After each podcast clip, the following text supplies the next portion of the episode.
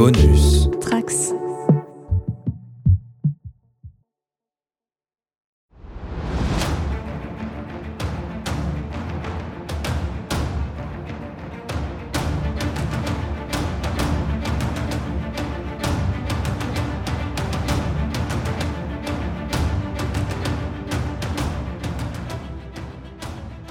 Le pouvoir de la fiction est immense. Une bonne histoire peut traduire une vérité ou en travestir une autre, emporter l'adhésion d'une foule ou mentir à tout un peuple. Elle peut transmettre des valeurs, une morale ou un propos, ou simplement, et ce n'est absolument pas négligeable, offrir du divertissement. Mais une bonne histoire, c'est souvent un bon personnage, et inversement. Que ce soit dans les récits transmis par la tradition orale, les objets filmiques ou les cycles littéraires en beaucoup trop de tomes, ces protagonistes participent à porter leurs aventures à un auditoire, nous. Ce faisant, ces figures marquantes peuvent acquérir une célébrité plus grande encore que celle de leur auteur ou autrice. Souvent, elles leur échappent même complètement et vont jusqu'à être récupérées par d'autres conteurs, professionnels ou amateurs. Mais comment font-elles pour continuer à exister et à plaire? Comment Sherlock Holmes, Cléopâtre, Cthulhu et bien d'autres réussissent à devenir des exemples, des archétypes, des légendes? C'est ce qu'on va essayer de déterminer ensemble en pénétrant dans ce palais mental qui a été édifié à leur gloire. Toutes et tous seront célébrés et nous honorerons également leurs créatrices et leurs créateurs. Bienvenue au Panthéon des légendes.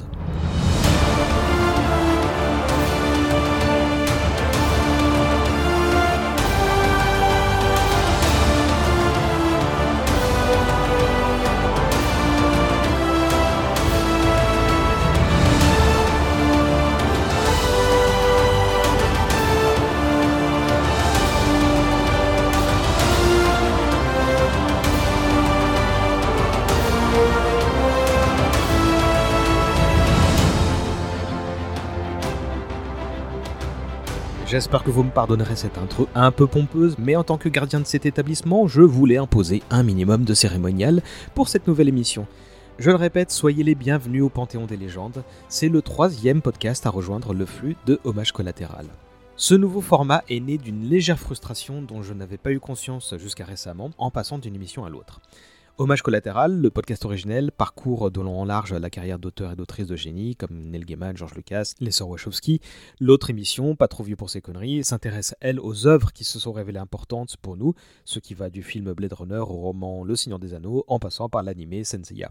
Et il y avait entre les deux une sorte de terrain inoccupé par tous les personnages marquants, toutes les icônes qui sont soit incontournables parce qu'elles ont contribué à forger notre imaginaire commun, soit parce qu'on leur exprime une certaine fascination. Au Panthéon des légendes sera donc une sorte de chaînon manquant entre les deux autres podcasts, mais celui-là va aussi se distinguer dans sa forme. Hommage collatéral est plus complétiste, c'est pour ça que les émissions font entre 3 et 127 heures. Pour pas trop vieux, c'est plus une discussion informelle entre passionnés. Et ici, les choses seront un peu plus académiques. C'est comme ça que je les souhaite en tous les cas. On ne va pas simplement s'enthousiasmer sur ces archétypes et confirmer qu'ils sont passionnants. On tâchera d'être un peu plus analytique, de décortiquer leur histoire et d'essayer d'expliquer le mythe qui entoure chacun de ces personnages. On va pour cela suivre un parcours qui va être a priori le même pour chaque numéro et qui se terminera par la visite du fameux Panthéon des légendes, ce lieu métaphorique qu'on va visiter à chaque fois avec une équipe différente d'experts. Et si je me suis assigné le rôle de gardien du temple, ce sont eux qui vont tracer le sens de la visite en partageant avec vous leur savoir. Et pour inaugurer cette nouvelle mission, on va donc s'intéresser à l'une des figures les plus marquantes de la littérature de fantasy. Pas parce que ses aventures comptent parmi les plus impressionnantes qui soient, mais parce qu'en son temps, il s'est démarqué des œuvres fondatrices du genre, Conan et Le Seigneur des Anneaux en premier lieu. Ce n'est certainement pas un héros dans le sens traditionnel du terme, mais il a bien acquis un statut hors norme, et plus de 60 ans après, le pouvoir de fascination qu'il exerce est resté inchangé, ou presque. Elric est né aussi bien grâce au rock'n'roll qu'au courant gothique, et aussi à un certain nombre de substances illicites. Le monarque albino qui est devenu un aventurier et sa célèbre épée Stormbringer sont instantanément devenus cultes, raison pour laquelle ils ont inspiré tant d'auteurs de manière plus ou moins ostentatoire comme Neil Gaiman ou George Martin, ainsi que des industries entières, de la musique au jeu de rôle en passant par l'animation japonaise ou le jeu vidéo. C'est d'autant plus remarquable que sa propre histoire continue de se poursuivre, de s'étendre, aussi bien sous la plume de son géniteur que par celle de certains continuateurs.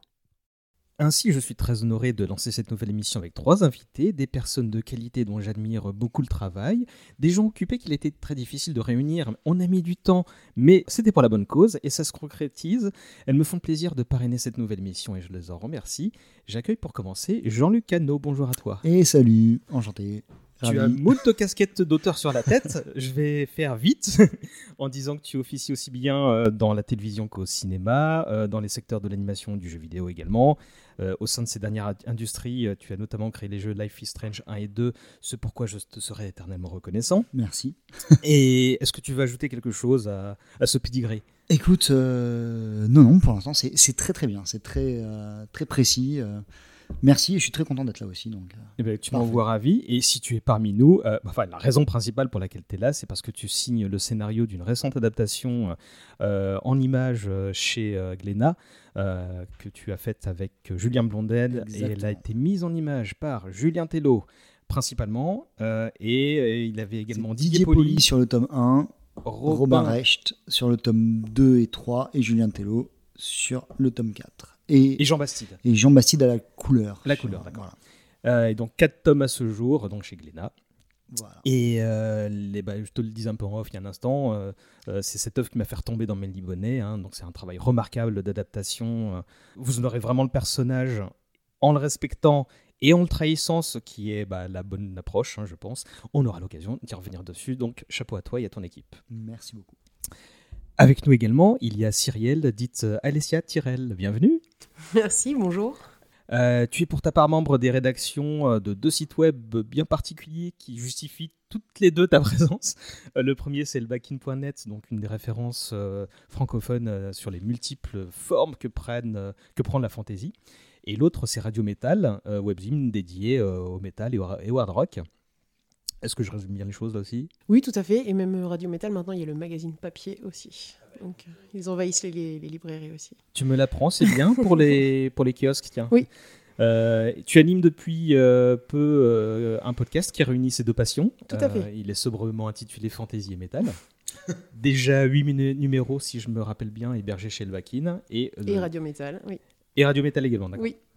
Et euh, il y a notamment donc un, numéro entier dédié à Elric, c'est le deuxième de mémoire. Euh. Exactement. Et donc voilà, déjà deux recos au début de l'émission.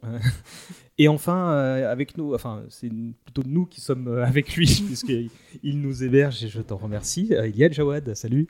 Salut.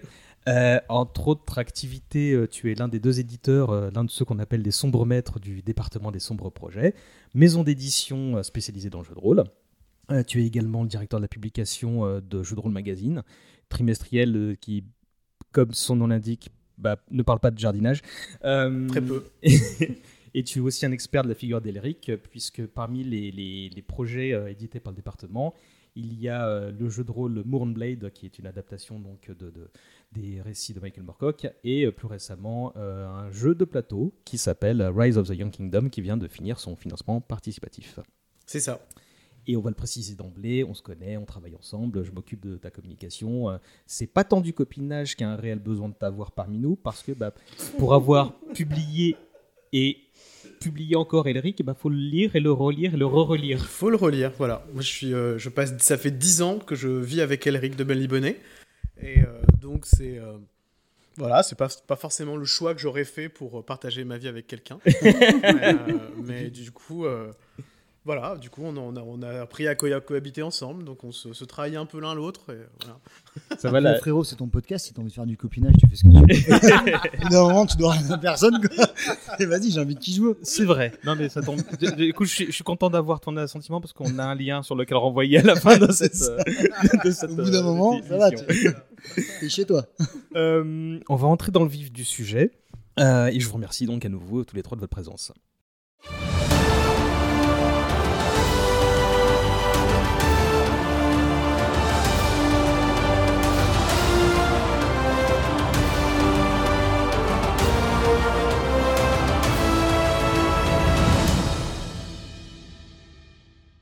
Il est le loup blanc, le champion d'Ariok, le 428e et dernier empereur de Menlibonnet, l'assassin de son peuple. Elric le nécromancien, Elric le dragon dispose de nombreux noms, de nombreux titres et aussi de nombreux rôles. C'est l'un des avatars du champion éternel, euh, concept sur lequel on va forcément euh, devoir revenir. Alors avant toute chose, on va devoir réintroduire euh, simplement le personnage en quelques mots pour celles et ceux qui ne connaissent pas. On va faire ça ensemble. On va se contenter des généralités et évoquer son auteur dans un instant, mais d'abord, Jean-Luc, je vais commencer par toi. C'est qui Elric Comment tu le présenterais à, un newbie en quelques mots? Alors, pour quelqu'un qui n'a jamais entendu parler d'Elric, je dirais que, mais qui connaît quand même un petit peu le monde de la fantasy avec ses, euh, archétypes comme le guerrier, le barbare, le paladin, etc. Je dirais qu'Elric, c'est, un guerrier, c'est-à-dire que c'est quelqu'un qui, vit au fil de l'épée, mais qui est peut-être, enfin qui est même certainement le premier archétype du guerrier tragique, c'est-à-dire qui a au-dessus de lui la force écrasante de son destin qui est déjà écrit. Elric vit dans un monde qui est gouverné par la, guerre entre le chaos et, euh, et la loi. Et c'est quelqu'un qui est drivé par la fatalité, en fait, qui, est, euh, qui va essayer de se sortir d'un destin qui est déjà tout tracé, qui va essayer de se débattre et d'avoir de, de, en fait sa, propre vie, et qui va toujours être ramené à sa position de, de marionnette sur un grand échiquier. Donc c'est, j'ai l'impression, pour moi en tout cas, c'est pour ça qui m'a énormément touché quand je l'ai quand je l'ai découvert à l'époque de l'adolescence. Tu avais cette espèce de, de tristesse et de, de, douleur qui est propre à un peu tous les adolescents que tu peux rencontrer, tu vois, qui, qui sont un peu paumés dans leur vie. Tu avais un héros qui est un peu pareil, qui se débattait avec des forces qui étaient plus grandes que lui, qui essayait de s'en sortir et qui était toujours ramené à sa condition de finalement, t'as beau faire tout ce que tu veux, tu ne seras qu'un jouet. Et cette espèce de fatalité, c'est la première fois, j'ai l'impression, dans une figure de la fantaisie où il y a cette espèce d'aspect qui a été rajouté euh, dessus. Voilà. Euh... Tu veux rajouter un truc? Non, mais euh, non, c'était très bien. Euh... non, non, mais pour moi, vraiment, il y a cette dimension euh, archétypale d'Elric. Surtout, enfin, moi, je suis très, très littéraire. Hein, donc, effectivement, la, la, figure du anti-héros, la figure du, de, du, justement, de celui que l'on n'attend pas, qui essaye de bousculer les codes, mais qui se retrouve écrasé par, par le système qu'il essaye de, de, de, de, faire bouger. c'est vraiment un personnage intéressant je, trouve, dès le départ. Enfin, même ne serait-ce qu'en le présentant à quelqu'un qui n'y connaît pas grand-chose euh, en fantasy, c'est vraiment cette oui, ce qui le démarque, ce qui le démarque du reste, euh, c'est vraiment ça. Et ça a donné naissance à tellement d'avatars par la suite que il a vraiment un statut euh, iconique. Bah, on aura également l'occasion de, parler de la filiation qu'il peut y avoir avec euh, les bons nombres de personnages euh, actuellement. Jawad, tu veux rajouter quelque chose? Non, pas grand-chose. Effectivement, Elric, euh, peut-être que je le, je, le, je, le, je le contextualiserai un peu, moi, dans ma découverte euh, dans un monde des années 80. Euh. Ce que je veux dire, c'est que son image, à ce moment-là, elle est iconique parce qu'elle est très spécifique et sort euh, et, ne, et ne peut que s'expliquer, se comparer qu'avec d'autres héros comme Conan. Mmh. Et, et, des héros contre lesquels il est bâti presque quasiment par Moorcock, enfin c'est ce que je crois. Il y a un côté punk rock d'Elric qui est quand même euh, assez fort. Enfin, je, suis d'accord avec tout ce que vous avez dit évidemment. Et le côté tragique, euh, un peu à la Lorenzaccio, euh, d'un mec comme ça qui se qui, se, qui, qui, qui, veut essayer de se sortir de ce système et pourtant qui en est pris et qui en est l'esclave par les drogues et par Stormbringer. Mais je te dirais même, tu vois, si, pour quelqu'un qui a jamais connu Elric, lis les deux premières pages. Et dans les deux premières pages, tu as Elric était faible sur son trône, euh, euh, éclaté par les drogues, tout pâle, avec ses cheveux filas, ses yeux rouges, eh, comme ça et tout. Et au milieu, tu as son cousin en mode beau gosse. Il fait, Attends, mais mon héros, c'est lequel en fait tu vois? C'est une espèce de, de tout faiblard, euh, tout chétif et tout, ou le cousin qui va essayer. Bah, scène d'intro que Yirkun qui fait alors, qu'est-ce qui se passe? Est-ce que t'es, tu, mon empereur, faudrait que vous dansiez pour nous et tout, montrer que vous kiffiez un petit peu tout ça et tout. Putain, là déjà t'as un héros, tu fais ok, moi j'ai envie de suivre en fait le, le, petit chien un peu malingre de la portée et pas le, et pas le beau gosse, tu vois. Et ça c'est assez rare. Quand... Sinon à l'époque c'était quand même, comme tu disais, c'est bah non, les héros étaient tout musclés, tout beaux, mmh. tout propres. Et, euh, bah si, si tu veux te, euh, entrer dans le détail sur ses, bah, son apparence physique, ça fait pas tout le personnage, mais c'est effectivement. Si, c'est énorme. Enfin, quand tu si tu veux bien détailler un petit peu euh, ce bah, qu'il est. Elric, à chaque fois, enfin, dans, même dans les premières pages du livre, dès qu'il est traduit, dès qu'il est décrit, c'est il est grand, filiforme, c'est-à-dire à la limite de la maigreur, pâle, avec des yeux rouges et des longs cheveux blonds filasses qui lui tombent dessus comme et qui cascadent sur ses épaules. Tu vois, c'est vraiment c'est une brindille euh, limite. C'est euh, on lui souffle dessus, il va être abattu par les vents. Enfin, il n'a pas la force physique. Mais il est dit que c'était un, c'est un grand sorcier qui a passé plus de temps dans les livres que dans les combats. Et malgré tout, c'est un fin bretteur, même si il est fatigué et tout. Et dès les premières pages même, T'as son cousin qui, euh, qui va essayer de, de, de, le déstabiliser et tout. Et Elric, les, les premiers, c'est tu m'ennuies, Irkun. Et celui qui va venir à son secours, c'est Divinvar, qui est le, le, le, maître de la caverne au dragon, qui est son espèce de, de, de garde du corps un petit peu, qui, qui reprend de la force brute. De bras droit, ouais. Voilà, et qui.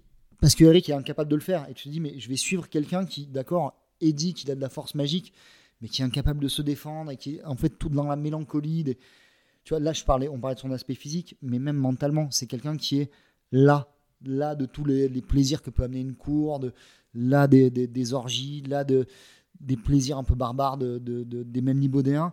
Tu dis, ok, on est sur une fin de fin de fin de race. De, de... C'est lui qui représente en fait la fin de son empire, qui La veut pas mourir, ouais.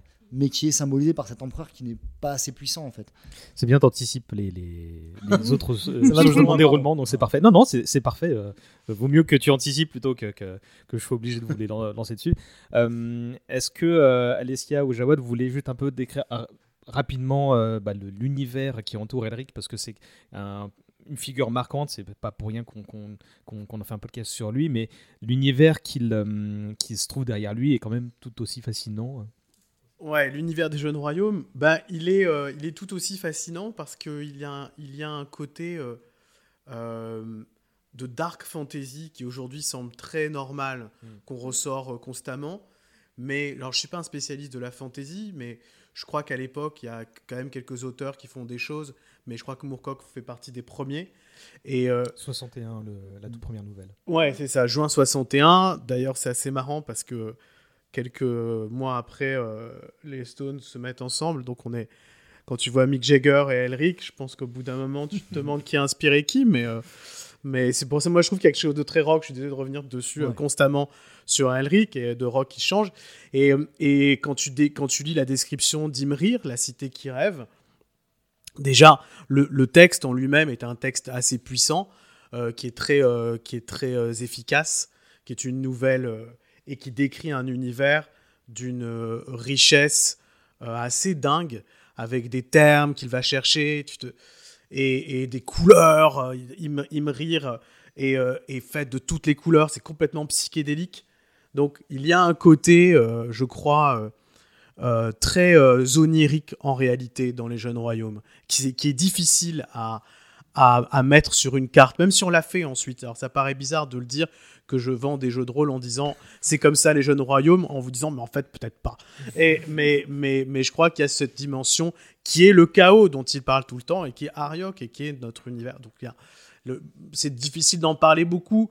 Euh, sans, reste sur sans ça, ça, penser voilà des, des- des heures hein, mais, Alors, pour résumer, donc il y a cet empire melnibonéen en décadence dont il est l'empereur.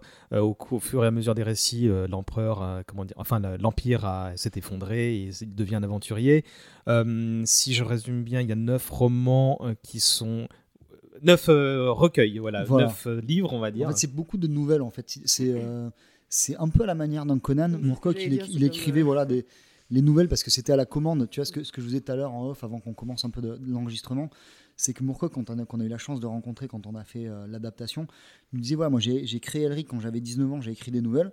Je l'ai tué quand j'en avais 21 et en, et en fait les gens m'en demandaient tellement que du coup j'ai dû le ramener un peu à la vie et écrire tout ce qui se passait entre so- son début et sa fin. C'est ça. Et, et maintenant, les, les ouvrages actuels, donc en, en France, on a trois intégrales qui réunissent tout Ouais. ça. Et, T'as un omnibus qui est très bien. et aussi également Ouais. Et oui, chez Omnibus d'ailleurs. Ouais. Et, euh, et maintenant, je, si je me dis pas de bêtises, ces trois intégrales euh, proposent le- l'ensemble des récits, mais dans l'ordre chronologique. Donc en fait, on passe ça. de euh, euh, 73 à 90, euh, 92, euh, puis 61, etc. Euh, c'est une approche bon, qui peut se comprendre, mais c'est l'approche inverse de, de la réédition des Conan qu'on a eu ces Mais- dernières années. Parce qu'à mon sens, la, Elric, il y a une logique de début, milieu, fin à son histoire. Conan, je trouve que ça n'a pas de sens de le faire de manière chronologique. Parce que quand tu lis les biographies de Howard, où tout ce qu'il disait, c'est ben moi je m'asseyais, et puis d'un coup j'avais Conan qui apparaissait à côté de moi, et qui fait tiens, aujourd'hui, je racontais la, la fois où j'ai été roi. Mm. Et du coup, il écrivait un peu les nouvelles dans l'ordre où ça lui venait. Elric, quand tu lis le cycle en entier, même et pas, tu as un début, un milieu, une fin. Tu sais que ça va se terminer comme ça, et ça va commencer avec euh, le début à Melniboné. Conan, t'as pas vraiment de début, t'as pas d'histoire, c'est juste une, chrono, une chronique de vie. Donc il n'y a pas trop d'intérêt à les mettre dans un ordre chronologique, à mon sens. Alors qu'Elric, oui, très, très clairement, c'est pas, Mm. c'est- en plus, c'est ce qu'on fait dans l'adaptation. Mais, euh, Et je crois qu'une des composantes, euh, une dernière composante pour finir de dresser le tableau en surface, bah, c'est, euh, vous avez commencé à, les évoquer, euh, Jawad et Jean-Luc, c'est la loi et le chaos. Donc Elric est le champion d'Ariok, qui est la divinité du chaos, et qui a fait de lui son, héros et son pantin à la fois, puisqu'il est maintenant dépendant d'une épée avec qui il se travaille tout le temps, qui non seulement euh, défaire ses ennemis, euh, mais avaler leur âme, qui iront à Ryok. J'ai bon, euh, mais mes lectures commencent à dater. Et tout ça forme ce personnage bah, qui est un peu iconoclaste pour l'époque, donc en 61 quand ça commence, et qui apparaît comme une, un peu une antithèse des récits de high fantasy, Le Seigneur des Anneaux en tête, où ça se démarque de, par tous ces aspects. On- faut peut-être dire un mot sur, Michael Moorcock, justement, bah, son, son géniteur, qui veut bien. Peut-être que en termes de fantasy en plus générale, Alessia, tu as un peu plus Oui. de- de- Euh, d'éléments oui. que nous? Alors, donc, euh, Michael Moorcock, donc c'est un auteur anglais né en 1939. Donc, euh, si on peut pas citer, je pense, Moorcock sans parler de Tarzan, Euh, c'est par là qu'il a, par là qu'il a commencé. Ses, euh, ses premiers écrits, c'était ça, mais comme, bah, comme tu l'as dit tout à l'heure, il était très jeune. Enfin, quand, on, quand il a publié, euh, il, avait, il avait 17 ans quand il a, quand il a, quand il a commencé, à- enfin, qu'il est devenu réd- rédacteur en chef de Thousand Adventures, donc 17 ans. Euh, C'était un magazine donc destiné aux, aux jeunes et c'est là qu'il a commencé à, à publier donc des histoires courtes et donc c'est en 61 comme, comme on l'a évoqué que Elric, euh, Elric est né. Donc, euh, que dire sur Morcock Euh, bah, Pour ma part, Morcock, je peux pas le, le couper de la musique parce que euh, voilà, c'est un, c'était un, c'est un musicien aussi. Il a travaillé, il a sorti un album, il a travaillé avec différents groupes comme Blue Oyster Cult. Donc, c'est, c'est, enfin, son univers fantasy a nourri sa musique et la musique s'est nourrie aussi de sa fantaisie. Donc ça marche un petit peu, euh, un petit peu dans les deux sens, que je trouve euh, très intéressant. pas, on aura l'occasion tout à l'heure. Tu auras un moment à toi Ça pour- marche. Pour, revenir sur tout ce qui est euh, inspiration musicale Puis moi, dans deux que, sens. aussi au niveau fantasy, bah, on, on l'a dit tout à l'heure, mais c'est aussi un héritage, justement, le fait de travailler sous une forme littéraire qui est la nouvelle, qui est quand même très anglo-saxonne dans sa forme et qui permet d'explorer différentes. Différents aspects d'un même personnage d'une façon un peu plus libre que si l'on était dans un cycle beaucoup plus, euh, beaucoup plus conséquent. Donc c'est euh, vraiment euh, l'héritage de, de- son époque, si je puis dire. C'est vraiment très représentatif de ce que l'on pouvait faire à l'époque, avoir des, des- des petits points de vue comme ça euh, sur un personnage, un aspect, euh, un- une aventure, quelque chose qui se construit comme ça. Et après, euh, ça permettait aussi, je trouve, la liberté enfin, de, de se construire soi-même euh, la suite, le lien. euh, on, on a tout un univers euh, qui permet, euh, enfin qui se développe grâce à ça, justement, grâce aux trous dans la trame euh, qui, qui naissent euh, de l'ensemble des nouvelles. Il y, a- il y a une notion qu'on qu'on doit aborder tout de suite, c'est celle euh, du, du champion éternel qui veut se mouiller. Tu gardes la parole ou- Alors, Allez, vas-y. vous, vous me coupez. hein. Donc, euh, le champion éternel, donc justement, on parlait tout à l'heure d'archétype. Donc, euh, Elric, c'est euh, l'archétype du champion, enfin, c'est le champion éternel. Oh, pardon. donc, Elric, c'est le, le champion éternel, donc qui doit, qui, qui, qui, enfin, qui est un des avatars du champion éternel, champion qui existe dans différents plans dans un multivers. Euh, il y aura plusieurs euh, avatars de ce champion qui, euh, si je me rappelle bien, parce que c'est c'est pareil, hein, c'est comme toi, je l'ai lu il y a... Ouf. Euh, il y a que un des avatars qui se rappelle de toutes ses vies, c'est Erukosé, c'est ça ouais, ouais. Ouais. Et les autres ne se souviennent pas de qui ils ont été et ils existent indé- indépendamment des uns, les uns des autres. Mais c'est vrai que quand on parle champion éternel, enfin, je pense que les gens, euh, c'est Elric et Stormbringer qui, euh, qui arrivent tout de, suite, euh, tout de suite en tête. Et donc, c'est euh, trouver euh, l'équilibre justement entre la loi et euh, le chaos. C'est ça. Il y a, euh, quiz rapide, il n'y a, rien à gagner. hein. Euh, vous pourriez tous les citer, les avatars de... Alors, ensemble, hein. Oui. Allez, y a- moi j'en ai 1, 2, 3, 4, 5, 6, 7, 8. Ah, moi j'en étais à 5. Moi, je, je pense que j'en ai quatre. je pense que Euh, y a- y a- la majorité alors, des gens sont limités à 3. hein. Ouais, c'est Ouais. Ericosé, Oui, ouais. Jerry Cornelius, Ah oui, Ah oui, ah euh, le comte euh, Aubec, Aubec. Oui, Ouais. mais lui, c'est. C'est un champion éternel, lui aussi Euh, oui, et certains de ses descendants en aussi. Ah. Euh, Gaynor le damné, champion du chaos spécialement dévoué à Giombar. Et là, lui, je, je l'ai vu dans la fiche Wikipédia et je ne saurais même pas Mais lui, il c'est pas hein. l'ennemi éternel Euh, Gan- Il Gan- était dans la liste. Je crois que c'était un ennemi éternel, moi. J'ai- Jean-Marc, c'est un dieu du chaos, ça c'est sûr. mais- J'ai Oswald Bastable de, dans le Nomade du Temps. Ouais, j'ai- Euh, Eric Odé, bah sinon les autres on les a. hein. Ok, Euh, Carnelian dans Le Danseur à la fin des temps aussi. Ouais, mais c'est une des incarnations de Jerry Cornelius. Ah bah ouais, bon bah ok. Bon bah 8. oui, ça va, c'est bon. Bien joué, non, non.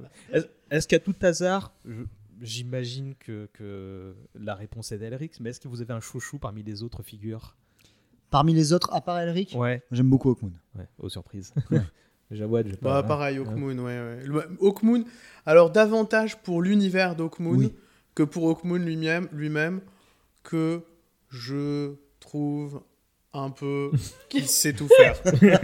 Et qui me. qui, qui est, voilà. Que j'aime bien. Non, mais l'univers avec ouais, les cool. grands bretons et la, la Camargue et tout, espèce de pont et tout. Est-ce que Ah, moi je me rappelle du concept à l'époque où je l'avais lu, où j'étais vraiment avec le fais, Putain, ça c'est fort. C'est quand t'as les mecs qui attaquent justement sur le pont avec les, les casques, Les casques les casques miroirs et que les mecs Ah, se voient ouais. en face. Et, Ah, c'est moi que je vais tuer. Et t'as cette seconde d'hésitation qui permet de.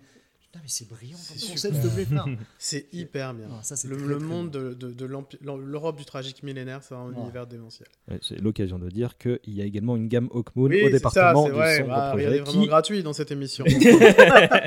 qui vient de débuter. Euh, Ok, très bien. Ouais, merci, c'est super. Puis vous, vous, vous, vous avez attaqué euh, chez Glénat il y a un. Non, c'est il y a peu, c'est euh, vrai. Non, c'est alors c'est c'est- pas toi Jean-Luc qui signe le scénario avec, euh, de. Mais de- c'est avec euh, Julien? Non. Non plus Non, non, Ah non, c'est euh, rien nouvelle à voir. équipe. Ah, nouvelle équipe. Nouvelle euh, équipe. voilà, nouveau- les- c'est- ça reste les copains et tout machin, mais c'est. euh, Ah, il y avait une identité graphique qui me rappelle quelque chose, mais bon. bah, c'est. euh, je, alors, je sais plus qui c'est qui est au dessin. On avait vu les premières. Et c'est non, c'est vraiment bien. L'adaptation est hyper bien faite. Et, euh, non, voilà, c'est euh, c'est du très bon boulot. Hmm. Voilà. Euh, pourquoi euh, ce concept a eu autant de succès selon vous? Alors moi j'ai une interprétation euh, que je fais maintenant qui est bah, c'est la première vraie démocratisation du concept de multiverse en fait qui aide beaucoup à se dire Ouah, c'est huge, ça va dans tous les sens, c'est, c'est génial. Mais euh, en dehors de ça, euh, à l'époque, qu'est-ce qui a fait que c'était euh, un succès? C'est- Je vous demande juste une, une euh, interprétation. C'est que les mecs étaient tous sous drogue. Et puis d'un coup, on part sur un multivers où tiens, ah, vas-y, on se rencontre, on est quatre, on fait une bestiole avec 8 bras, 8 jambes et 4 têtes. Et puis on va faire fighter des démons. Et puis oh, on se rappelle de rien le matin. C'est- Oui, bah, écoutez les gars, ça, ça me rappelle ma soirée de la veille. Tu vois, Non, en vrai, il y a un peu de ça. Je pense qu'il y a un Résumé peu de comme ça. ça, c'est d'une violence. Et je pense que Michael, même quand il a écrit, il fait putain, j'ai écrit ça hier soir. C'était cool. Je- je- J'ai qu'à dire que c'est le même truc. Voilà. on, on rigole, mais je pense que c'est il y a une espèce de consensus pour dire que ce que tu viens de présenter là est assez a, a une part de vérité en Ah, fait. mais hein. Très clairement, là, voilà, je l'ai dit en rigolant et tout, mais je pense que même en en, en ayant parlé avec Michael, il dit oui, c'était une époque de libération, de Mhm. drogue, de. On avait assez d'av- d'avoir des héros tout blancs, tout euh, tu vois, monolithiques, avec. voilà, bah, c'est des héros qui vont être très gentils. Et ce qu'on disait un peu au tout début, c'est Elric, c'est quand même. On commence avec les jeunes royaumes, même. C'est un royaume qui est. C'est la fin d'une époque. Mhm. C'est-à-dire qu'on était les maîtres, on était les dieux, on était les Melnibodéens. Et ben là, il y a les jeunes qui arrivent et on va s'accrocher quand même à notre, à notre empire euh, vieillissant et tout pour continuer à rester euh, les maîtres du monde. Mais en fait, le monde avance et nous, on a été bloqués. Et Elric, il est pris dans ce truc-là et c'est euh, ben, je vais précipiter la chute de mon monde et en même temps, je peux, je peux continuer à vivre qu'avec des drogues. Enfin. Mm. Tout, est, tout fait partie de, comme tu disais tout à l'heure, Jawad, de l'époque dans laquelle ça a été fait, une époque avec la jeunesse qui prend le pouvoir, qui se bat contre un empire un peu vieillissant, mais on fait partie aussi de cet empire-là. Enfin voilà, c'est euh, cette espèce d'ambiguïté, de paradoxe. Tout est là dans Elric. Et puis qui prend le contre-pied de la construction euh, du héros habituel qui justement va partir de rien pour devenir ce héros qui va construire son empire, etc. Donc là, on part complètement. Le euh, mec c'est- commence c'est empereur. complètement en fait, tu l'opposé. l'inverse. Je suis un empereur, j'ai tout. En fait, j'arrive à la fin ça. de Conan. tu vois. C'est ça, non, mais c'est ça. Je suis empereur, j'ai tout. ouais. C'est en fait, euh, je vais Il- redevenir un aventurier, tu vois. il, il voulait en faire l'antithèse de Conan de ce que j'ai lu euh, Michael Moorcock et euh, et je disais tout à l'heure que c'était aussi l'antithèse de, de Seigneur mais dans la structure et dans dans, dans, dans le décorum. Euh, Parce qu'aussi, il est très individualiste, euh, Elric. Il est incroyablement individualiste. Il est assez antipathique, en fait, parfois, comme personnage. euh, Euh. Euh, non, mais enfin, le, son côté, je m'en fous. Euh, moi, ce qui m'intéresse, c'est de d'aller voir ce qui se passe dans la forêt de, de Ourt, là où je soum, je sais plus quoi, pour euh, gagner 3 francs 6 sous. Alors tu te dis, mais tu, quand même, tu pourrais faire des trucs, t'es un super sorcier, tu pourrais peut-être, je sais pas, arranger la vie des gens autour de toi, mais ils s'en branlent complètement, et, et ils s'en foutent complètement. Donc il y a un côté hyper individualiste qui est, qui est de son époque, hein, qui a un côté, euh, euh, je sais pas, Sex Pistols, on, on s'en fout, euh, et on va, on va se tatouer et avec des potes, et on va traîner à 4 ou 5. Il est dans l'opposition permanente dès le Totalement, départ. Enfin, il- totalement. dire, on lui dit un truc, Voilà. on lui dit blanc, il fait noir, quoi. Enfin, C'est- Et contre l'impérialisme. Donc il y a un côté très Mhm. anti euh, enfin, je pense dans Très tout le multivers, bah, très critique de, de l'Angleterre euh, des années 60. euh, Mais il, euh, il détestait très clairement Moorcock. Enfin, il avait fait même une préface et où il disait, bah, je crois, vais peut-être dire une bêtise, je sais plus ce que c'est l'année de sortie du Seigneur des Anneaux. Le premier tome, je crois que c'est 53 peut-être. Ou... Enfin, voilà. Et en fait, il, il a fait la préface d'un livre qui s'appelle L'épée brisée. Mhm. Et ben voilà, cette De- année-là, Qui est une inspiration euh, de Paul Anderson. voilà, Oui. Poul Anderson. Ouais, tout à fait. Anderson, oui. Et en fait, il disait, bah, cette année-là, deux, deux livres sont- de fantasy sont sortis. Il y en a un très bon, un très mauvais. Le très bon, c'est L'épée brisée. Mhm. Oui, mais Et en fait, il, est- détestait le ouais, Seigneur des Anneaux. En disant c'est trop archétypal et tout. Et c'est vrai que l'épée brisée, moi je l'ai découvert très récemment, il y a vraiment, je l'ai lu il y a 2-3 ans maximum, et c'est hardcore. Enfin, et c'est ah, on peut dire que Moorcock est, est meilleur auteur que critique. Parce que euh, Oui, le- non, mais dé- très la détestation du Non, Seigneur non, des voilà, Anneaux c'est- est incompréhensible. et je pense que même au fond de lui, il aime. Je pense pas qu'il déteste le Seigneur des Anneaux, mais à cette époque de vas-y, je prends le contre-pouvoir, Mm. le contre-pied de la culture un peu populaire qui Voilà, est très ouais. Seigneur des Anneaux. C'est son côté punk. Voilà. Puis, euh, puis, euh, Tolkien est un professeur d'Oxford et je crois qu'il l'interroge, il va le voir et il l'interroge, lui il le rencontre. Et t'as un vieux professeur d'Oxford, très très euh, English, ouais. tu vois, et machin. Guindé, je sais pas, mais en tout cas, ouais. Bah, par rapport à Moorcock, en tout cas. Non, mais peut-être que justement, il y a un côté establishment de, de qui est d'ailleurs après quand tu lis les, les- les lettres de Tolkien, tu te rends compte que lui-même est pas très establishment, mais mais euh, mais il a ce côté, euh, je pense, il revêt ce côté-là. Mhm. Je me, me souviens euh, qu'on avait, qu'on était à un, un salon au, au- à, aux Utopiales à Nantes et Mark, Michael Moorcock passe, ça devait être en 2012, on venait de sortir Blade et je lui montrais une sorcière dans, dans, dans, dans notre livre et on s'était inspiré d'une sorcière qui donnait naissance à un démon, donc qui lui donnait naissance, qui avait passé un pacte ouais. et ça sortait de ça sortait de sa matrice. Donc c'est assez crade. Il le regarde comme ça et, et il sourit et il fait It's not Gandalf. oh, she- she's not Ga- she's not Gandalf, isn't she? Tu vois un truc ouais, comme ça. Donc il aime Juste- bien balancer des. mais, mais ah, ah, ah, tu vois, mais vraiment comme ça, gratos. Enfin, je personne n'a parlé de. Non, je me disais, est-ce que c'est moi qui lui ai parlé de Tolkien Non, mais bah, tu vois, même pas. Mais il, a, il était là et, je, et je pense qu'il est assez content de se dire bah tiens, j'ai inspiré des mecs Ouais. pour de la fantaisie et ils m'ont pas sorti le vieux barbu, euh, machin. Je le regardais en me disant, ouais, mais toi, par contre, Gandalf, tu, Ouais. tu lui ressembles un peu quand même. je pense qu'il a- il aime bien, il aime bien cette étiquette de sale gosse. Ah oui, Encore oui, oui. aujourd'hui, tu vois, il Euh, pense. 85 barreaux et tout. 82, il aime bien ça. Ah, c'est ça. Il aime bien ce côté. Bah ouais, mais moi j'étais le, un, le- peu sale gosse de la fantasy. Ouais. euh, voilà. Euh, pour finir le portrait euh, de lui, de Moorcock, euh, du coup, euh, dans les inspirations, il y avait euh, Bertolt Brecht, donc auteur allemand, qui a fait l'opéra de Katsu, euh, Gormenghast de Mervyn Peake, et il y avait également euh, la réécriture de la quête du roi Arthur euh, par T.H. White.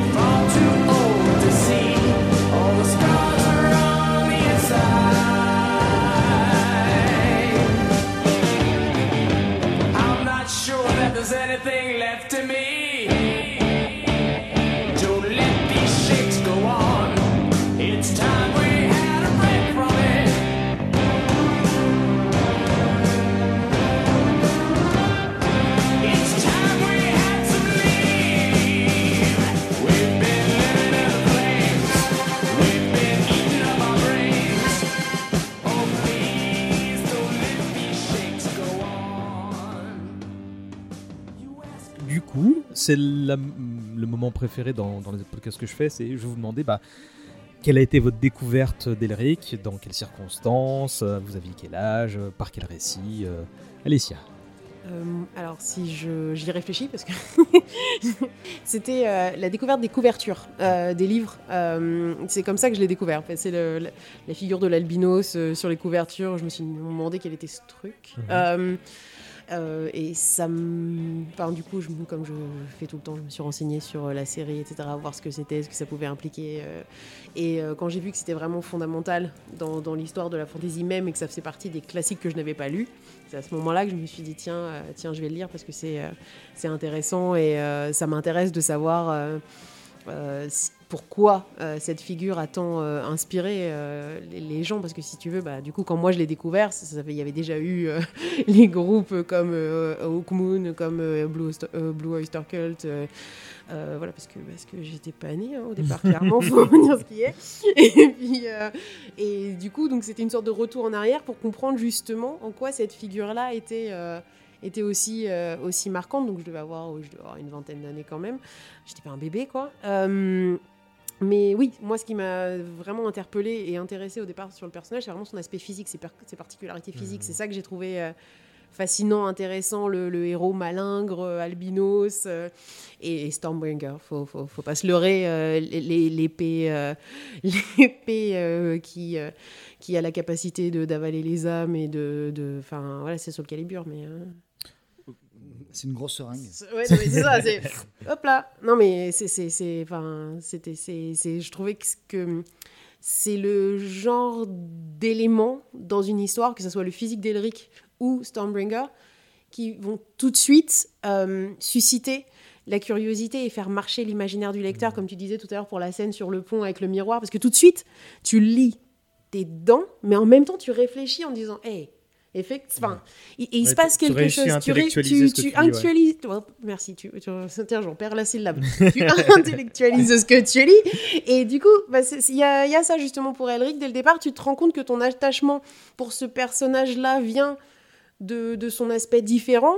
Et tu, comme tu disais, le côté euh, ado attardé qui va dire non à tout, et, etc. Et toi, tu te replaces là-dedans en disant tiens, qu'est-ce qui m'intéresse sur ce personnage, etc. Donc, tu es en même temps attiré, tout en faisant une sorte de lecture consciente, je dirais, du, du, du personnage en même temps. Mm. Enfin, c'est pas juste. euh, C'est plein de paradoxes Ouais, hein, quand tu découvres le personnage. ouais. Oui.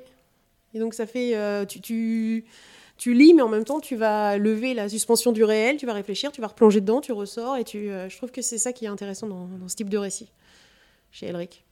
Jawad, ta découverte? Ouais, moi, ma découverte s'est faite comme, euh, comme pas mal de choses sur la fantasy chez moi. J'étais chez Descartes, Oh, une boutique de jeux de rôle en 88, j'avais 10 ans. Et, euh, et je vous rappelle, enfin, vous le savez quasiment tous ou presque, qu'il n'y avait pas Internet à l'époque. Donc, notre, notre, euh, notre culture graphique fantasy, c'était quelque chose qu'on allait chercher, qu'on allait mendier. On allait dans un lieu de culte qui était. Il y avait, il y avait deux lieux de culte un, un disquaire de métal où il y avait des illustrations de fantasy et, euh, et un- euh, une boutique de jeux de rôle. Et puis bah, pour vraiment ceux qui avaient euh, qui étaient un peu wild, il y avait des boutiques de BD euh, d'occasion. Bon ça, moi je j'y allais pas, je, sais parce qu'il fallait faire un choix. Et, euh, et je me souviens très bien parce que je jouais à, enfin je, mon frère nous menait le jeu de rôle était du milieu. Il y avait de magnifiques illustrations d'un auteur que j'adore qui est Angus McBride, qui est un superbe illustrateur. Et à un moment donné, je me retourne et je vois sur la sur la l'étagère une boîte orange avec un vieux, euh, avec une épée, un vieillard flippant avec une épée. Je retourne vers Karim, mon frère, je dis c'est qui ça? Il me dit ah non lui, ah lui, euh, il a une épée chantante et elle boit des âmes et euh, machin. Il me parle d'un truc comme ça et il me dit ah c'est de la merde. Je dis quoi bon, quand même. et, et, et, euh, et il me parle du système de jeu. Donc moi je comprenais pas. Moi j'ai toujours, je me suis toujours dit ah ouais ça a l'air super comme concept. Mais... Donc on, on- on- on s'approche de ça. Et euh, bizarrement je, je lis avec l'école le portrait de Dorian Gray euh, et, et, et je, je fais ma première partie de, de Stormbringer en même temps. C'est assez dingue. Hein. Je lisais le portrait de Dorian Gray. Bah, quand, quand même. Enfin tu vois il se passe un truc. Je me dis Wild. Euh, la vie de Wild et, et, et, et, et, euh, Elric, il y a quelque chose d'un peu proche. Et son miroir et Stormbringer, c'est quand même une, une- une- un objet qui se rappelle euh, et qui fait écho. Et là, j'ai commencé à jouer à Stormbringer et on trouvait ça super parce qu'il y avait aussi à l'intérieur des dessins qui nous émoustillaient un petit peu, qui étaient dessinés par Varanda. C'était Varanda qui faisait ça? Ou, Non, non, non, par Gassner, par Gassner, Ouais. je suis bête. Où des, des, des succubes Donc euh, on voyait des femmes nues qu'on pouvait euh, lire comme ça. Euh, voilà, parce qu'il n'y avait pas non plus de pornographie beaucoup, en tout cas pas aussi accessible. Donc il y a plusieurs éveils qui se sont faits euh, avec Elric et c'était euh, c'était super. À toi, Jean-Luc.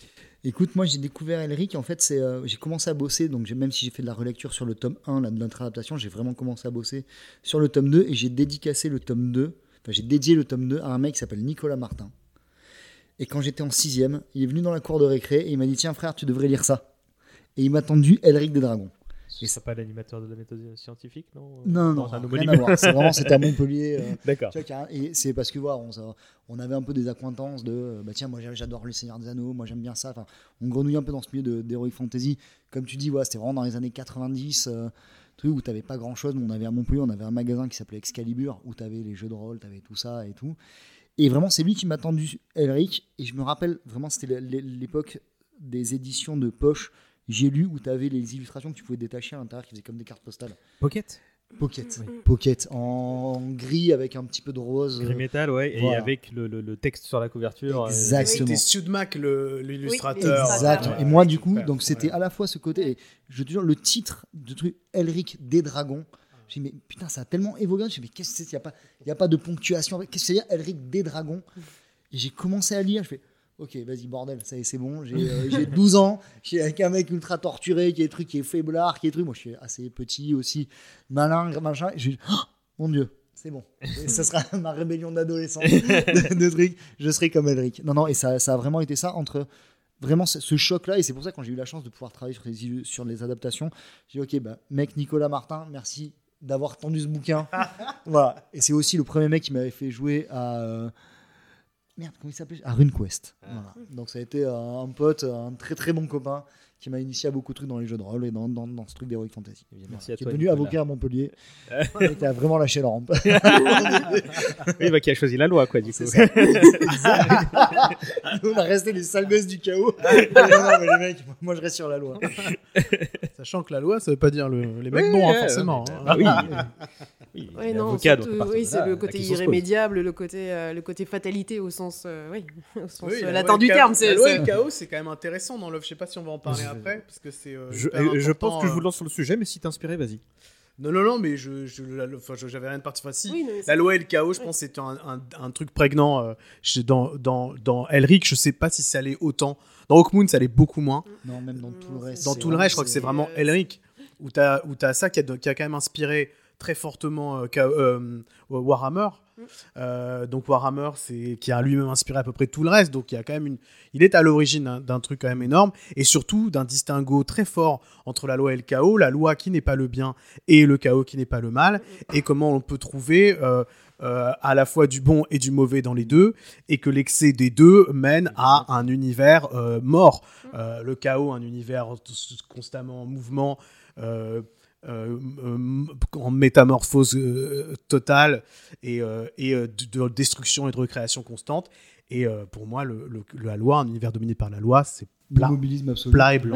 Oui, il y a un côté irrémédiable et il y a un côté justement euh, complètement, euh, comment dire, bah, la, le- la- la fatalité, vous êtes complète, il ne peut rien se passer. Et quoi que l'on essaye, c'est voué à l'échec parce que ce n'est pas ainsi que cela doit se passer. Donc il y a un côté hyper effrayant avec ce- cette notion de, de loi. euh. On avait une question, nous, que je vous poser quand on écrivait le jeu de rôle euh, euh, Mount Blade. On se disait, euh, je t'avais déjà dit ça, je crois. On était là, on se posait la question, dis donc, si on fait des morts vivants, c'est la loi ou le chaos? Ah, ben certains disaient, bah, c'est le chaos, parce que quand même, euh, bah non, parce que la loi, c'est qu'il ne meurt pas. Donc il y a un côté constant, alors c'est la loi ou le chaos? Donc moi, je vous la pose, c'est la loi ou le chaos des morts vivants? Alors, bonne question comme ça, là tu as brûlé, à, à brûle pour je J'avais vais- deux heures Je vais utiliser ma carte d'animateur pour dire que vous pourrez répondre à cette question plus tard. comme ça, je Merci. vous, comme ça je, vous, je vous libère à l'heure prévue. Euh, Très bonne question. du coup. Ah, je, peux- je pourrais la soumettre celle-là, ça c'est une bonne, une bonne piste de réflexion. hein. moi, je vais juste parler de ma découverte. Elle s'est faite un peu tardivement aussi, euh, un peu comme toi, Alessia. Je devais avoir pas tout à fait 20 ans. Et euh, bah, approche boulimique de, tout ce qui est euh, littérature de fantasy, de SF, parce qu'il commence à avoir une, surproduction, euh, mais du coup, c'est la fête. Et je sais que ce truc-là, je l'avais mis euh, de côté parce que bah, j'avais les couvertures de Sudmark qui était déjà daté hein, pour, moi, parce que comme Jean-Claude Mallet le dit souvent, Sulmark c'est prodigieux, mais c'est souvent un, un mec à poil sur un canasson ou un canasson sur un mec à poil. Avec une planète. donc- et, et du coup, bon, bah, j'avais. Faut dire que c'était euh, l'illustrateur unique de chez Pocket et il y avait bon, bah, pas mal de ça et t'avais di- des difficultés à différencier. Par contre, et je sais que je regardais beaucoup la couverture, pas pour l'illustration, mais pour le titre, comme toi, Jean-Luc, parce que Elric des Dragons, bah, il y a les dragons dans le titre, mais j'ai toujours une. euh, je, je me souviens euh, quand j'étais donc post-ado que je regardais ce titre, Elric, ce nom. Je me disais, mais je le connais ce nom et je le connais depuis tout petit. Et donc j'ai compris que plus tard que ça avait été infusé, réapproprié, euh, euh, notamment dans les RPG japonais, dans les trucs comme ça. Et je me disais, mais oui, je me souviens avoir écrit des, des histoires quand j'avais 8 ans et j'avais des personnages qui s'appelaient comme ça. Et, et ça m'avait fasciné de, de, de, de, voir que bah, je le connaissais sans le connaître euh, par l'intermédiaire de ce prénom. Et euh, après, je m'y suis enfin mis quand il y a eu la réédition chez Pocket. Une des rééditions chez Pocket, c'était euh, Marc Moreno, l'illustrateur. Où là, on sortait justement de. C'était encore des couvertures argentées, mais euh, bah, sans les textes dessus. Et là, il y avait vraiment la- la- l'aspect euh, très goth du personnage. Ouais. Il était en, en- en- en pantalon de cuir et torse poil. Et tu dis. Mais C'était illustré par des mecs qui avaient lu les bouquins en fait. Bah. Et pas par un mec qui dit vas-y, fais ce que tu veux. Et c'était euh, très bien, mais à ce moment-là, ça commençait à se dire non, c'est. Alors, elles- pour l'époque, elles étaient très bien. Aujourd'hui, maintenant, elles commencent à être datées à, son, à leur tour, hein, normal. Euh, et moi, je me souviens que j'en ai lu euh, un certain nombre en, en kiffant, mais en me disant au bout d'un moment, bon, bah, c'est, on est un peu souvent dans le même exercice. Euh, et euh, je me suis très vite fait la réflexion que je pouvais passer à autre chose parce que euh, j'adorais les idées plus que leur concrétisation euh, littéraire en fait. Et parce que bah, a déjà évoqué pas mal de choses, donc les contre-pieds qu'il qu'il faisait par rapport à la production littéraire locale, les images qui nous viennent, tout ça c'est un bouillonnement pour, pour, le- pour les lecteurs et les lectrices, j'imaginais.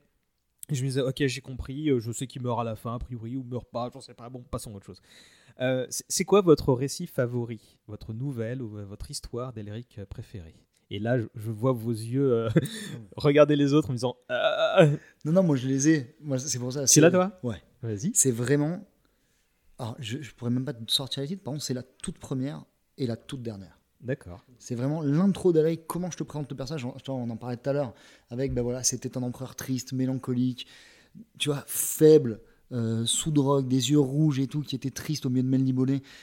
Et son cousin Yerkoun et sa cousine dont il est amoureux. Déjà, tu lis ça, t'es vraiment, t'as- oh, j'ai 11, 12, 13 ans. Ah, le mec est amoureux, il baise sa cousine. D'accord, ça se fait. Écoute, c'est pas grave. une bonne introduction à pas mal de concepts. hein. Alors attends, je, je t'ai dit que je venais du sud, pas du nord. Allez, taquet.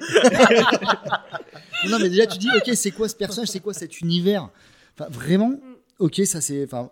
Et la dernière, et je me rappelle vraiment des derniers mots de la dernière nouvelle.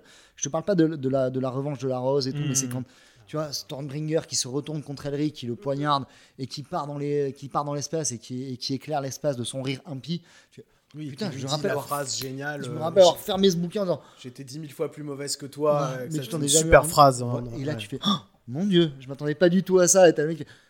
Waouh, Et ça m'a vraiment. Je me rappelle, c'est deux gros chocs de lecture. C'est vraiment le, le début, la fin, en disant Ok, je me rappelle plus de tout ce qu'il y a au milieu. c'est pour ça que tu vois, quand je réécris là avec Julien, quand on écrit l'adaptation, je redécouvre plein de choses. Putain, mais c'est vrai qu'il y avait ça, c'est brillant de concept à l'époque, tu vois, la caravane du chaos, les. Même lui qui revient, qui dégomme, euh, qui dégomme Melniboné, qui, qui, enfin, qui va détruire son propre homme, c'est incroyable pour l'époque. Mais vraiment, les chocs de lecture que j'ai eu, c'est vraiment l'intro et la fin qui m'ont euh, qui m'ont vraiment marqué. Ça a été deux gros. Enfin, j'ai plein de chocs. Tu vois, par exemple, les premières fois que j'ai lu Anne Rice aussi, c'est dans mon expérience littéraire, je trouve c'est- ça- cette première cré- enfin, présentation de personnage et la manière dont il le tue. Putain, je me, encore aujourd'hui, à 40 piges, je m'en remets pas. Enfin, tu vois, ça fait partie des, beaux, des jolis trucs. J'allais passer la parole à Jawad le temps que tu fasses tes recherches, Non, mais mais apparemment c'est bon. J'étais juste pas, pas sûre du titre en français en fait, donc j'ai vérifié. Euh, non, mais c'était bah, moi le début aussi, parce que enfin, j'ai, j'ai- je suis une lectrice très inattentive, donc c'est-à-dire que si le si je n'arrive pas à rentrer dans le, dans le, dans le roman tout de suite, c'est terminé. Et effectivement, là, dès le départ, t'es accroché. ouais. Donc ça va, il n'y a pas de problème, tu continues. Mais euh, donc voilà, non, mais c'est- c'est c'est vrai que pour moi, enfin, tu, tu- tu vois, par exemple, j'ai eu beaucoup de mal à rentrer dans, euh, disons par exemple, bah, Le Seigneur des Anneaux déjà au départ. hein. Clairement, le- comprends. les premières pages, j'étais là. voilà. Mais donc, du coup, Elric, t'as pas ça. Tu y vas directement. Et en fait, le titre que je cherchais, c'était euh, bah, tout simplement Elric le nécromancien. Si vous, ce qui vous a euh, marqué, c'était le côté euh, Elric et, les dragons. dragons, voilà, moi, c'était Elric le nécromancien. Il y avait quelque chose de là-dedans. Je Oh, c'est un méchant sorcier. J'aime beaucoup cette idée. Et du coup, moi, c'est celui-là. C'est vraiment ce recueil-là. C'est vraiment un mauvais garçon. Oui, c'est ça. dis donc. Mais oui, oui, non, c'est, c'est, oui, moi, c'est celui-là qui m'a. D'accord. euh, Jawad Moi, c'est Dreaming City, la cité qui rêve. Là, le- je crois le premier truc écrit parce que j'avais. C'est pas le premier que j'ai lu, mais euh, mais c'est le premier que j'ai relu parce que moi, je l'ai lu à 14 ans. J'étais très excité par tout ce que je lisais à 14 ans. Donc, arrivé à à, à 40 ans, je me suis dit bon, il y a peut-être euh, peut-être il faut que je trie. Faut creuser. ouais. C'est courageux parce que moi, je relis pas. hein. Ouais, non, ouais, non, mais là je devais, tu vois. Et, et, et je me suis dit, je vais relire. Et, euh, et Dreaming City, il y a, il y a- bon, je vais être honnête, quelques trucs me sont, quelques nouvelles me sont tombées des mains. Euh, mais Dr- Dreaming City était donc cité qui rêve. Moi, je trouvé efficace, bien. Il pose tout tout de suite. Euh, il y a, il y a, il, va se, il va essayer de se, se, se prendre sa cousine, euh, qui elle-même est, est, est, est, est- est sous le joug de son frère. Donc il y a un côté incestueux, bizarre, Ah bah, machin. malsain, ouais, ouais. Euh, euh, qui bon bah qui fait passer les, les Targaryens pour euh, des mecs normaux tu quoi vois, Ouais, on enfin, est- tu vois, des- ah, c'est c'est normal apparemment bon bah. et et, et j'aime et puis euh, le côté je m'en fous individualiste on va raser cette ville Qui de Ouais. et on est content. Il y a une certaine jouissance quand même quand tu dis allez on y va là tout. Et surtout il y a la réunion. Ah, moi j'aime bien ce côté là j'aime bien la réunion des des, des PJ quoi. Enfin des personnages joueurs des joueurs qui sont là qui se retrouvent. Ils font bah alors qu'est-ce qu'on va leur faire des Libonnais et puis t'as le roi truc et t'as le, le chef le comte Smurgan. Ils y vont et puis ils vont se les faire. Et, euh, et moi j'aime bien ça le côté euh, euh, la bande qui pille tout et le côté et on, on y va on, va on va on va tout détruire et à la fin ils sont fous et et, et je spoil bon, ça a Oui, été oui, écrit en non, 61 c'est ça va a- et, et, et il, et, il, et euh, voilà, ça fallait vous y mettre avant. Et, et, il, et, il, le- et il tue, et il la tue. Moril, ouais. Donc, il y a, Tu. Et, donc, c'est le, c'est le Friend Slayer. Et, je trouve ça dément. Ça, c'est la première fois que je voyais ça. J'avais même pas lu euh, euh, Contes des gens inachevés à l'époque. J'avais pas lu euh, Turin euh, et son épée, euh, l'épée noire, le noir épée, qui fait exactement la même chose. Tout à fait. Et, et, le, le côté tueur d'amis, euh, moi, ça m'avait euh, bouleversé. Je trouvais, enfin, pas bouleversé, mais ça me, je trouvais ça mortel. Mm. Je me suis Oui, dit, c'est dire. non, mais c'est vrai. Enfin, il est. euh, Mm. parce que je jouais au jeu de rôle et ça m'avait inspiré. Et effectivement, le samedi d'après que j'ai lu ce truc, on faisait une partie avec une épée chantante. qui- Bon, bref, inspiration zéro, effectivement. Je vais pas être très original parce que tu as résumé pas mal de choses que je voulais dire. Bon, euh, Dreaming City, pour toutes les raisons évidentes, je crois que c'est vraiment une nouvelle resserrée. euh, on pourrait se contenter de ça, en fait, pour quelqu'un qui veut juste découvrir un aperçu de, de la carrière de Morcock, en fait. Euh, et, mais moi, euh, je sais que j'aime bien les moments éparpillés dans la saga où on se rapproche timidement de ce qui ressemble à des scènes de fraternité, de, de, de- de camaraderie entre euh, bah, Elric et ses, ses compagnons qui sont Avec Triste Rakir, Lune, Rakir, euh, Smorgan même aussi. euh, ouais. et, et en fait, je, je trouve que, que dans le voile, tu vois, de, Comment dire Il est tellement hautain et au-dessus des gens que, en fait, là, il réussit à- malgré tout à tisser quelques liens et je, je trouve que ces scènes assez, assez bien écrites, en fait. C'est joli parce qu'en plus, ouais, c'est vraiment un personnage non humain. Parce que ouais, Elric est un Melnibonéen, c'est vraiment c'est un pré-être humain qui ont été créés par les dieux, donc plus cruel, plus beau, plus intelligent, plus tout, et qui, se, qui arrive à se mettre entre guillemets au niveau des humains et qui trouve des sentiments. euh, C'est très vrai justement avec avec Smurgan pour la première fois, mais avec Rakir avec qui il fait tout le deuxième gros cycle, c'est-à-dire toute la quête de Tanlorn et tout, où il devient vraiment pote avec lui. Mm. Et ça, c'est euh, c'est un super perso et c'est dramatique comme il, comment il meurt à la fin. Enfin, à la fin de truc, tu vois, il le laisse un peu crever parce que voilà, c'est c'est super joli. Mm. enfin. Mais euh, parenthèse, dans la BD, on, avec le- le- le- la narration visuelle qui te permet de, de, de, de pas trop expliciter les choses, on ressent quand même ces trucs-là, tu vois, notamment avec Morgan, tu vois. euh, Ouais. Quand ils sont tu vois, à la proue du bateau, tu te dis, ça c'est, voilà, euh, je retrouve euh, ces trucs-là, donc euh, chapeau. Cool. Euh, Mais voilà, c'est ce qu'on essaie de faire dans la, bah, dans la suite. De toute façon, le, second cycle, là, le premier cycle c'était Melniboné, le second c'est Tanlorn. Et voilà, bah, Rakir, c'est un des personnages centraux euh, sur, le- sur les quatre tomes qu'on va faire. Et on va, on, est- on va essayer de. On a essayé d'isoler justement tous ces moments où ils sont à ses potes et à ses copains. Tu sais, un peu comme, euh, euh, comme Conan et, et, et Subotai, tu vois, quand ils sont un peu. Pas Subotai, merde. bah, ici, c'est dans le film alors, mais. ouais, dans le film, mais où ils sont super potes et vas-y, et ça, ça discute de théologie et de civilisation. Mm. Et voilà, c'est. non, c'est très cool. Eh ben, voilà, les gens, vous avez une info, vous n'aurez pas à attendre la fin de l'émission pour savoir qu'il y aura un cycle 2. Oui, Euh. il y aura un cycle 2, bien sûr. En... la- la- le, le point suivant que je voulais aborder, bah, c'était les incarnations du personnage. Euh, alors, je disais tout à l'heure que Kelric avait inspiré beaucoup de monde et on va évoquer certaines des, des créations qui lui doivent beaucoup. Mais avant, bah, j'aimerais qu'on s'attarde sur les artistes qui sont attelés à lui donner une- un corps, une consistance. Jawad, tu voulais citer Brom. Pour toi, c'est celle qui fait en quelques, en quelques Je pense que c'est la plus. C'est oui. Quand tu, tu posais la question de qu'est-ce qui fait consensus, bah je trouve que je, je- Brom et il a fait quelques illustrations d'Elric, dont une, la toute dernière, enfin que j'ai vue, euh, qui est une illustration où il tient.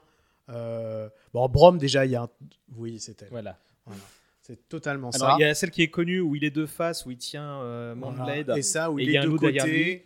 Il y a toujours Voilà. ce. Bah, Alors, celle-ci, euh, elle est super aussi. Alors. Je préfère l'autre Mm. parce que déjà, il y a tout le talent de Brom qui s'exprime. Parce que la lumière de Brom, tu sais pas trop d'où elle vient. Euh, oui. mais elle est Mais- magnifique. Il y a vraiment un truc très fort. Puis je trouve qu'on voit bien qu'il n'est pas humain. quand Et on sait voit qu'il est pas humain. Il a la peau qui est un peu translucide. Il, il est très beau. Euh, et en même temps, il a l'air extrêmement euh, euh, émacié et faible et obsédé par son épée. Donc, je trouve qu'il y a quelque chose de, de très fort là-dessus.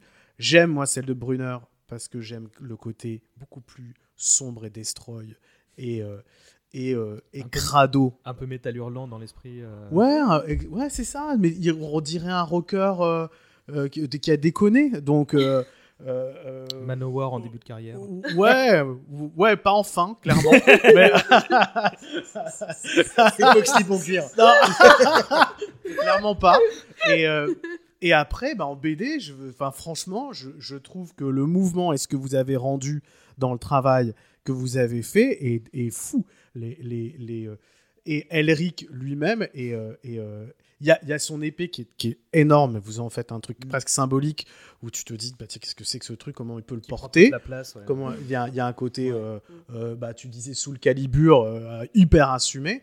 Et je trouve que ça aussi, c'est une représentation. C'est mes trois représentations. J'ai j'ai un petit plaisir pour celle de Barry Smith. Il n'y a pas Barry Smith qui fait un Elric qui est assez étonnant. Avec ses grandes enfin avec les grandes, euh, le, le casque avec les grandes Ouais, oreilles ouais. de dragon et tout. Mais ça, c'est parce que j'aime Barry Smith. Alors, mais bon. non, mais voilà. Mais en tout cas, moi, mes trois trucs, c'est mes trois représentations. Mm. Brom, parce que c'est consensuel. Enfin, consensuel. Enfin, Brom, c'est pas, c'est juste beaucoup de talent. Brunner, parce que je pense qu'il va chercher quelque chose d'Elric que, que les fans d'Elric sur les forums n'aiment pas trop. Mhm. Hein, pour eux, Elric, il est balèze, il est comme ça. Moi, je pense qu'Elric, il est défoncé la plupart du temps.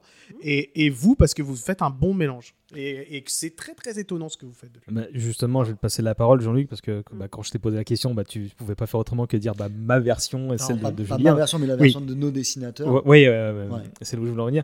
Et, et- et du coup, bah, je vais te demander comment vous y êtes pris pour euh, lui donner cette apparence. euh, quel est le, dans une plus large mesure, euh, quelle était votre envie dans cette adaptation et comment vous avez appréhendé le personnage et bah, l'exercice de la transposition, tout ça, tout ça. Alors écoute, Vaste question. je vais en parler, même si c'est euh, pas à moi d'en parler, parce que j'ai, comme je te disais, j'ai pas travaillé sur le tome 1, je suis arrivé vraiment à la fin avec, euh, bah, c'est Julien Blondel, qui est un ami de très longue date, qui m'a ramené un peu dessus, donc du coup j'ai vraiment relu un peu le scénar de fin euh, du tome 1, mais c'est donc c'est surtout Julien qui, euh, qui, qui, a fait cette, première, cette adaptation avec Didier Poli, qui est, donc le directeur artistique, en fait, celui qui a posé les, premiers, euh, les, premiers, les premières esquisses d'Elric, de Melny Bonnet, de Stormbringer.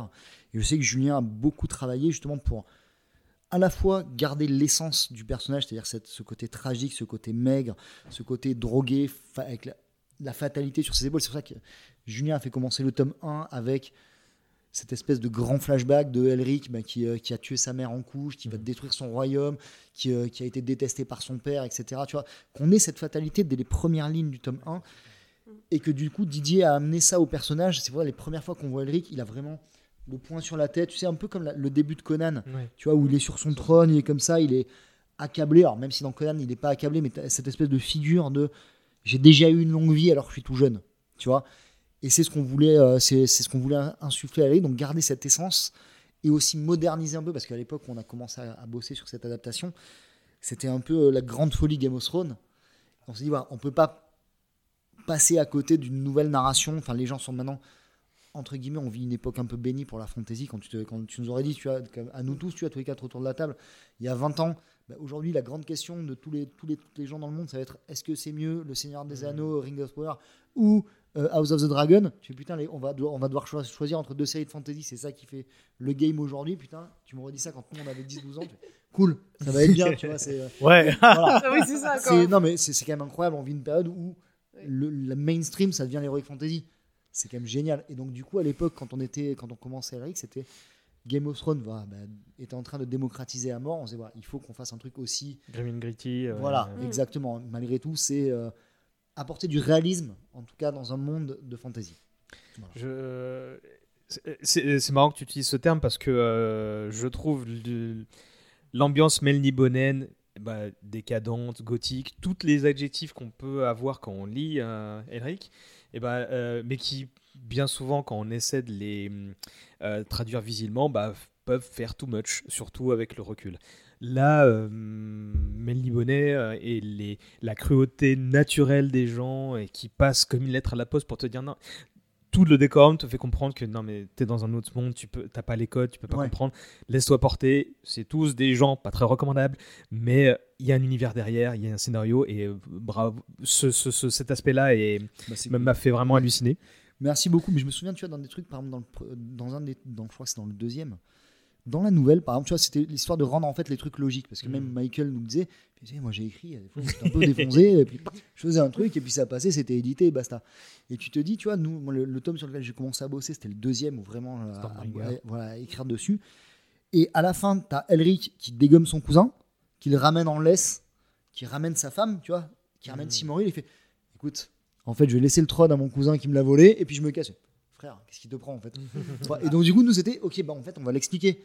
On va expliquer pourquoi il a fait ça, parce que dans les bouquins, c'est expliquer ce choix. et du coup, bah, nous, on va essayer de mettre dès le début. Ah, mais tu vois, dans les bouquins, tu fais. Ah, Mais, bon, tu, mais tu comprends que sa douce moitié reste perplexe. ouais, c'est Oui, ça. Et nous, ouais, c'est- que nous, tout le monde dit- est un peu. Tout, tout le monde est un tout peu en mode pour ça. Voilà. Et puis, nous, c'est pour ouais. ça qu'on a placé, tu vois, dès le tome 1, et on a remis dans le tome 2 le côté si tu restes, tu vas dégommer, enfin, ton île va mourir à cause de toi, et il s'en va pour, entre guillemets, pro- tu vois, mais fallait l'expliquer en fait. Mm. Sauf que l'autre, a écrit, bon, bah écoute, Bah, alors qu'en fait, Coup il de voulait, théâtre. il voulait aller se marrer pendant un an dans Voilà. le jeune royaume. En vrai, C'est je ça. crois qu'il y a un côté. euh, mais du coup, Côté c'était ça peu- notre gros bout d'adaptation. des- C'est des cadans victoriens, il fait son grand tour de. Mais je pense, non, mais c'est vrai, il y a un côté, euh, je vais en, en- à Rome, puis en Grèce. Et... Je vais me faire un E EVG. Ouais, c'est ça. La- Je m'en vais. C'est ça, un méga EVG avec mes potes. Ou alors, ou alors crise de la quarantaine. euh, par. Très clairement. Chérie, je me casse. Mais je, je te laisse les clés du. Ok, Laisse. Mais euh, bah, on va pas spoiler pour, pour ceux qui veulent redécouvrir ou redécouvrir Eric, mais effectivement, les, quand tu, tu viens de dire ch- chérie, je te laisse les clés, il Mhm. y a justement voilà, il y a un truc Oui. très sympa pour si vous connaissez donc les récits euh, de Morcock, mais que vous voulez donc redécouvrir euh, Elric, et tout en ayant un certain nombre de twists dans chaque bouquin. Voilà, Ah, elle est, Voilà. elle est super, Simoril. Vous la traitez, le traitement que vous faites de Simoril est hyper bien. Bah pour éviter, bah pareil, en tu vois, ce que je te, c'est essayer de moderniser Mm. avec Mm. évidemment sans trahir l'œuvre originale, mais que Simoril soit pas juste la princesse en détresse qui attend ouais. à la maison. Ah, mon que- mari est, mon mari est oui, parti parce se la coller avec ses potes. côté-là, Enfin, tu je, vois. je pense pas que Moorcock l'écrirait encore aujourd'hui pareil, non. parce qu'en plus, Voilà. il a une, des positions pro-féministes qui sont assez à à, fait. à- à marquer. Mais quand même, au début, euh, C'est ça. quand même la Aujourd'hui, en potiche, hein. 2000 2018, 2017, quand on a commencé, non, on peut pas se faire. Mm. Même à l'époque, tu fais pas un personnage féminin qui, bon bah écoute, chérie, va t'amuser. Non, évidemment que non. Elle, elle est tiède, je vais te revenir vers toi dans un instant, mais comme j'ai interrogé euh, Jean-Luc sur bah, son, la manière dont il a digéré l'univers, bah, il faut que je pose la question à Jawad en tant qu'éditeur comment Mournblade est devenu Mournblade euh, euh, Ah. L'exercice de la- de l'adaptation, comment vous y êtes Ah bah nous c'est toujours euh, un peu le bordel parce que euh, on- on- la plupart des gens euh, considèrent qu'on est des traîtres. Nous, nous on trahit tout et tout le monde en jeu de rôle. C'est notre euh, notre euh, chose. On trahit le texte évidemment parce que en jeu de rôle on, on- vous propose de faire quelque chose d'assez euh, rare qui est venez et pénétrer avec nous dans un univers qui est figé par une narration. Donc on va casser cette narration, ou en tout cas on va la mettre de côté, puis soit on va jouer dans les interlignes de cette narration, soit on va tout simplement faire voler en éclats cette narration et, euh, et jouer dans l'univers tout court. Donc on, on a énormément de... Donc déjà on fait énormément de, tra- de trahison. On trahit euh, l'image que les gens ont de l'univers, que les fans ont de l'univers. On trahit ensuite euh, l'image que les gens ont des jeux précédents, parce qu'il y a eu des jeux précédents. Et donc, au bout d'un moment, on arrête de se poser des questions et on embrasse le texte entièrement, on le relit, on le relit. euh, c'est pour ça que je l'ai relu. euh, je te Mhm. disais, euh, je me suis re- relu là, toute la, tout le truc. Et, euh, et on en a tiré ce qu'on en a voulu. Et on s'est dit surtout ce qu'il faut. Quels sont les enjeux d'Elric C'est quoi ces enjeux à lui? Euh, C'est dans quel sens? Nous, on a décidé de partir sous un, point, en utilisant un point de vue très particulier, très marqué, comme dans beaucoup de nos jeux de rôle. C'est on va jouer des agents de la loi ou du chaos. On va être les objets, les pions des puissances. On va être leurs meilleurs agents. Donc on joue des super agents. C'est Jason Bourne euh, dans les Jeunes Royaumes. Et ils viennent pour faire triompher leur camp. Elric vit sa life euh, quelque part. Il fait des trucs. euh, on sait comment ça va se terminer, mais il fait pas des choses. euh, je crois, qu'il est petit même à l'époque où on, fait ça.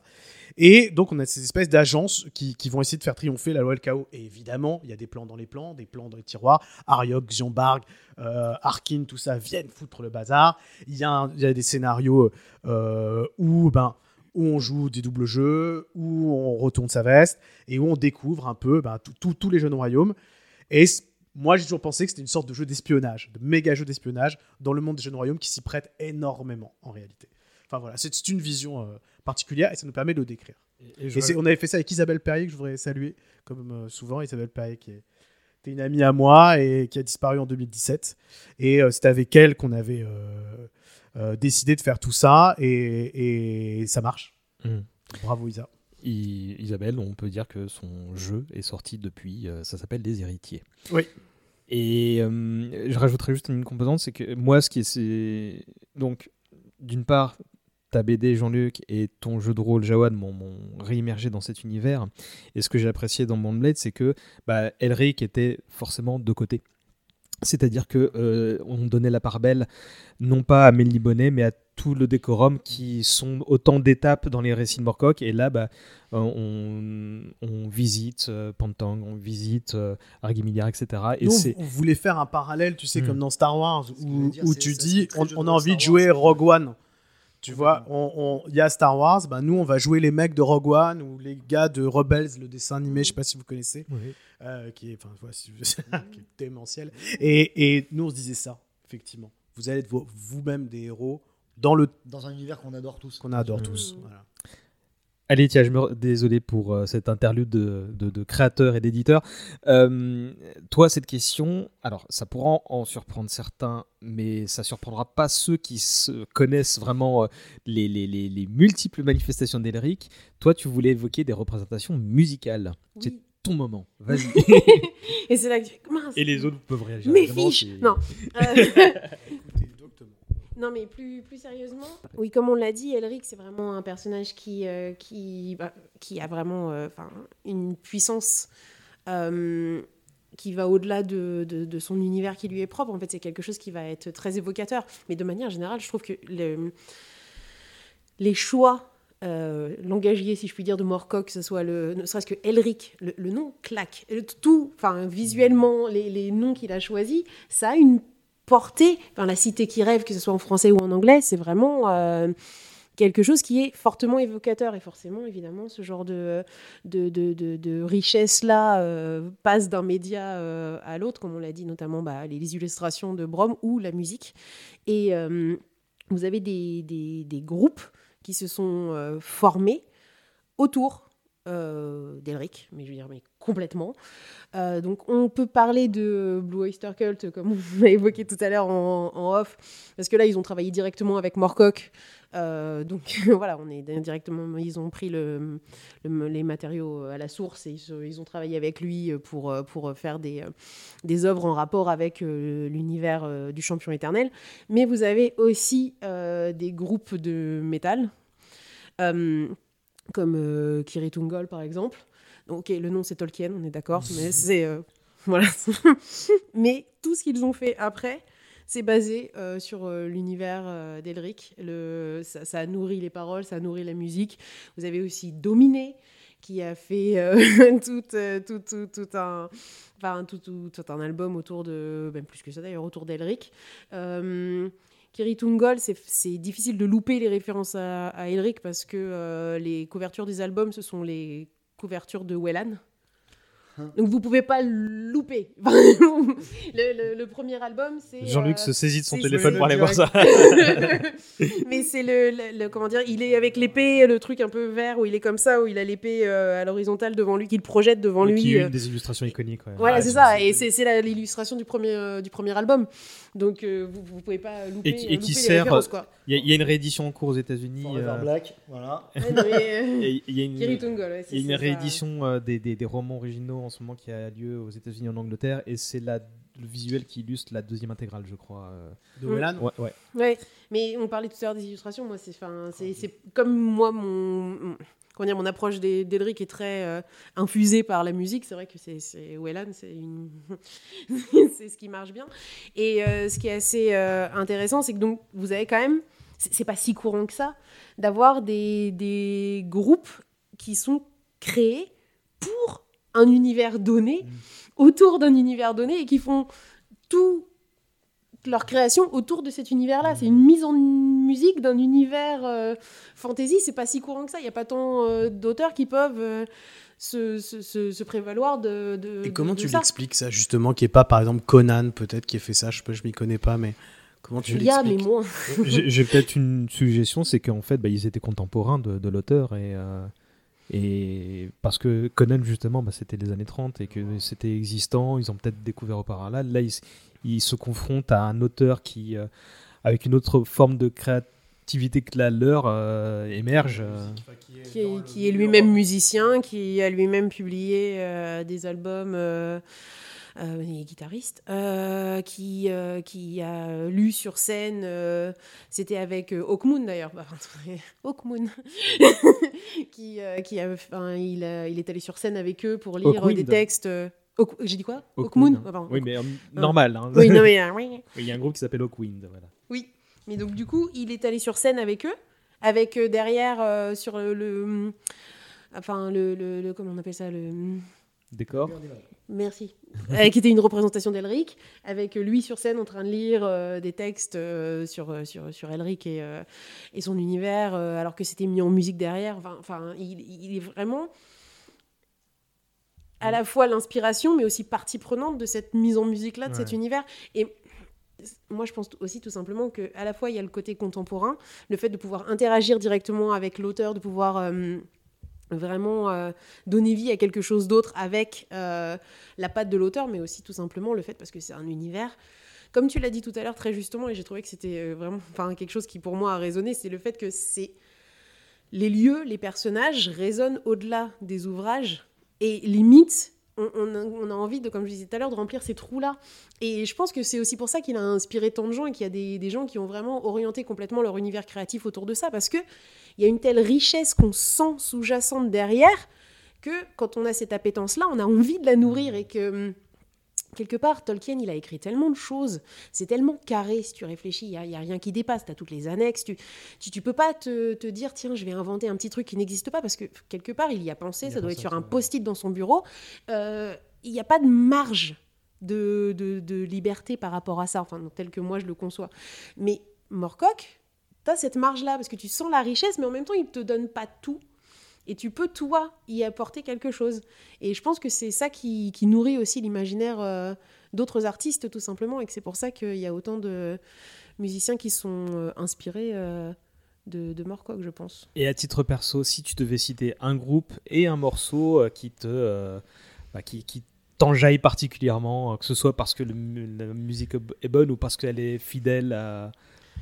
Alors, après, Oh là, je, je suis méchant avec toi. hein. non, non, mais je rigole parce que ceux qui suivent le podcast Metal et Fantasy, ils ont déjà la réponse. Euh, c'est euh, Blind Guardian. Hmm. Euh, donc, voilà. Jean- Jean-Luc lève le poing. de Quest for Tunnelhorn.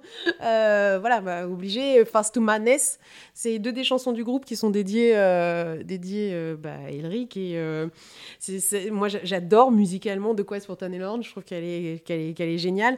Et c'est quand elle est sortie, ça m'a euh, replongé dans Elric à l'inverse. Parce que je l'ai lu, j'ai fait Ah, mais oui, c'est vrai. Et donc, ping, on est reparti euh, à l'envers. Mais oui, moi, c'est ça. Je suis, je suis, je suis pas très. euh, comment dire euh, rock progressif à petite dose.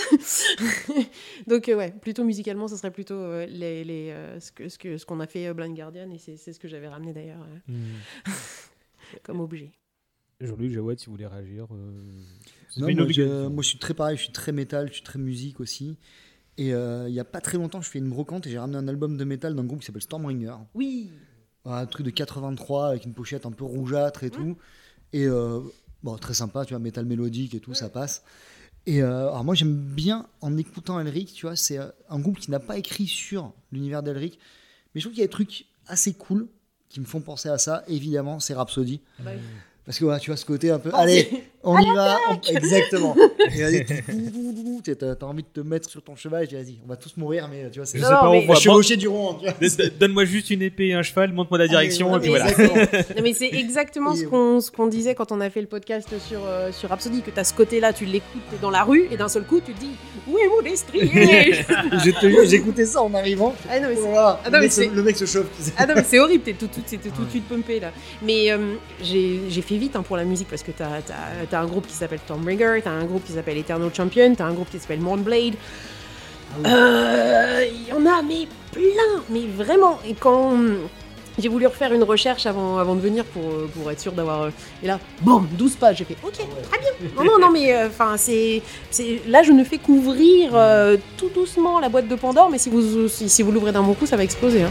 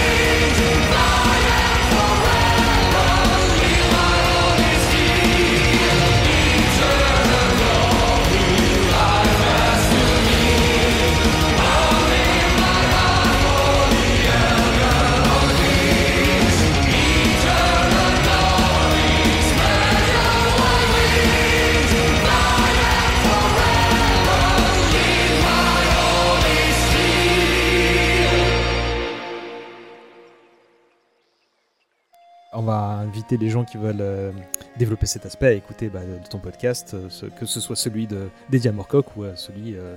il y en a 8, non, comme je disais. Donc il y a, matière hein, à alimenter vos playlists Spotify. Euh, Ou de 10 heures. Oui, oui, Deezer ou euh, Apple Si vous avez Music ou YouTube CD. Music. voilà, ça- Si vous avez encore des lecteurs CD. Parce que nous, on n'en a plus. Oui, euh, elle, Alicia nous a ramené un, un album et en fait, Joël s'est dit euh, euh, Désolé, j'en ai un, j'en ai un. C'est ça. J'ai un lecteur CD quelque part. Euh, à tout hasard, je vous avais demandé s'il y avait des interprétations euh, qui, à l'inverse, euh, vous, vous n'appréciez pas ou pas trop. On avait occulté cette, cette, euh, cette question-là parce qu'il n'y avait pas de, de- il y avait rien qui vous venait en tête. Sauf Jawad, toi, tu as relevé un truc que je trouve intéressant. Tu as dit J'aime pas quand Elric joue à être Conan. Oui, Tu- ça me saoule ça. Et mais qu'est-ce que Ah. tu veux dire par là? Parce que ça lui arrive dans les romans. Dans les romans, d'accord. Dans les romans, il joue à être Conan. Et donc, je- c'est toi qui parlais. Tu. Oui, c'est toi qui disais, il se barre. Euh, Non, c'est toi, je sais plus. Bref, il, a euh, Irkun, machin. Il dit, allez, je me tire. Et, euh, je laisse tout. euh, bon, bah, Irkun, finalement, maintenant que je t'ai mis une, une bonne fessée, attention, hein, refais pas. Remets-toi sur ton trône. Simoril, bon ma chérie, j'espère que ça va bien se passer avec ton, ton frère incestueux. Normalement, ça devrait aller. Et il prend une barge énorme. Il arrive à un port. Et là, bon, le récit quand même devient atroce. Et euh, il rencontre, je ne sais plus trop quoi, qu'il envoie en mission quelque part. Non, c'est la reine Ishana. euh, Voilà. Ouais, il y a ça. Non, euh, non, non, même pas. Il arrive dans, une, dans, c'est- une, dans une auberge. Euh, donc il arrive avec sa barge énorme, ça, dans une, à un port minable. Donc avec sa barge de guerre malibonienne. Donc c'est un, un porte-avions le truc. Donc il arrive avec un porte-avions dans un bateau, dans un port de pêche merdique, et, et, il, et il arrive avec une pièce. Il veut payer l'aubergiste. L'aubergiste fait, Hein, il teste la pièce. Il fait, ouais, bon mec, non, ça non. C'est une c'est- libanaise. Ouais, voilà, c'est une roue libonéenne. T'arrives avec le- un, porte-avions, euh, je pense qu'elle est bonne. Mais et, et là, le récit commence vraiment à s'étioler, à devenir vraiment pas, pas fou. Et parce que il essaie de montrer, je pense, à Elric qui, redev- qui va errer dans les jeunes royaumes et avoir des missions à la que moi je dis à la Conan, et c'est très injuste pour Conan, mais de heroic fantasy de base. Et là, je comprends plus. Je comprends plus, ça me saoule un peu, et je trouve que c'est pas les meilleurs moments. Mais attention, c'est une lecture assez lointaine. Et quand il est dans une forêt aussi, où, je sais pas, il y a des passages où je trouve que c'est quand même moins bien. Bah, je pense que c'est là où moi j'ai commencé à lâcher en fait. hein. C'est, quand ça devenait, euh, alors euh, j'allais dire average, c'est, mais en tous les cas déjà vu en fait. euh, bon bah. euh, Mais tu sens qu'il décline vite à ce moment-là. Mourcock, Tu, sens qu'il enchaîne là. Hein. façon, qu'il, vous euh, me demandez des nouvelles d'Elric. Qu'on le nourrit Bon, et allez, que. Voilà, c'est ça. J'ai un trou de telle période à Voilà. telle période. C'est ça. Allez, on va écrire Ouais. bah, Elric C'est qui a, ça. qui a vengé la Il, il princesse. nourrit le, il nourrit l'or. Mm. mais, À tel, euh, à tel point que je me demande même s'il y a des liens, si c'est lui qui les a écrits. Ou est-ce que c'est pas son éditeur qui a fait Ah mince, il manque une page Enfin, J'en sais rien, ça faudrait lui demander. Mais, mais parfois, tu te dis Oh, Quand même, là, c'est c'est- c'est- c'est- c'est- c'est pas bon. Et Enfin, puis ils sont inégaux dans l'écriture aussi. hmm. Ouais. On, on a fait un gros gros digest déjà de, de- de cet univers et on, on arrive à la période où on essaie de, de de digérer tout ça et de se dire aujourd'hui est-ce que tout ça euh, comment c'est est-ce que ça a du sens euh, quand, comment ça est interprété? Et du coup la question des héritiers spirituels se pose Euh, il a hum, un nombre d'héritiers spirituels ou à minima de personnages très influencés par son apparence physique ou par des codes de ses récits. Vous en avez cité plusieurs bah, lorsqu'on a préparé l'émission. Euh, Je, me, pose, je me tourne d'abord vers toi, Jean-Luc, parce que j'aime bien le, le- le- le- le personnage que tu as cité, parce que pour le coup, euh, je l'avais pas en tête tout de suite, alors que quand tu le vois, tu dis Ah, mais oui mais c'est vrai que le premier, bon, après, j'en ai deux qui me viennent en tête, évidemment. Et le premier, c'était le prince Nuada dans Hellboy 2. Ah, bah, Ah bah oui. Tu vois. Bah voilà. Ah, non, mais voilà. Et je te jure, mais quand tu. Bah, il a exactement ça. C'est exactement Ah, cette bah, tronche-là. Ah, mais si demain tu fais un Elric en film, tu dis oui, c'est exactement ça. L'autre avec ses yeux rouges, euh, tout enfoncé de noir et tout, ses grands cheveux blancs, ultra noble parce qu'il vient d'une vieille lignée et avec ce côté euh, la fatalité qui nous a fait en dessous des hommes. Enfin, truc, c'est putain, je veux retour.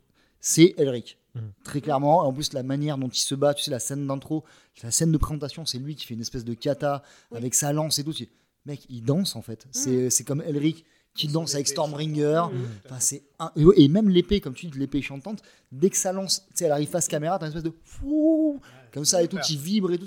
Mec, c'est bon, t'as lu Elric, appelle-le Elric, frère. S'il te plaît, S'il te plaît, Guillermo. En plus, tu le sais, Guillermo del Toro, il n'y a pas plus geek, ou en tout cas connaisseur de ce lore, de Hmm. mec à tout manger, à tout digérer, et il ressort ça avec généralement plus ou moins de. de, de- c'est assez joli esthétiquement, c'est assez. Enfin, bon, on n'est pas sur Toro, Il est Mais- pas là, il non, non, pas. mais voilà, tu vois, non, mais voilà, c'est le côté, mec, t'as digéré le truc, au moins admets que là, pour le coup, t'as as pillé une rêve qui est incroyable. Et c'est même pas dans les. euh, T'as pas regardé, c'est pas dans les. euh, dans les remerciements. Non, euh, mais, à la fin. non, en vrai.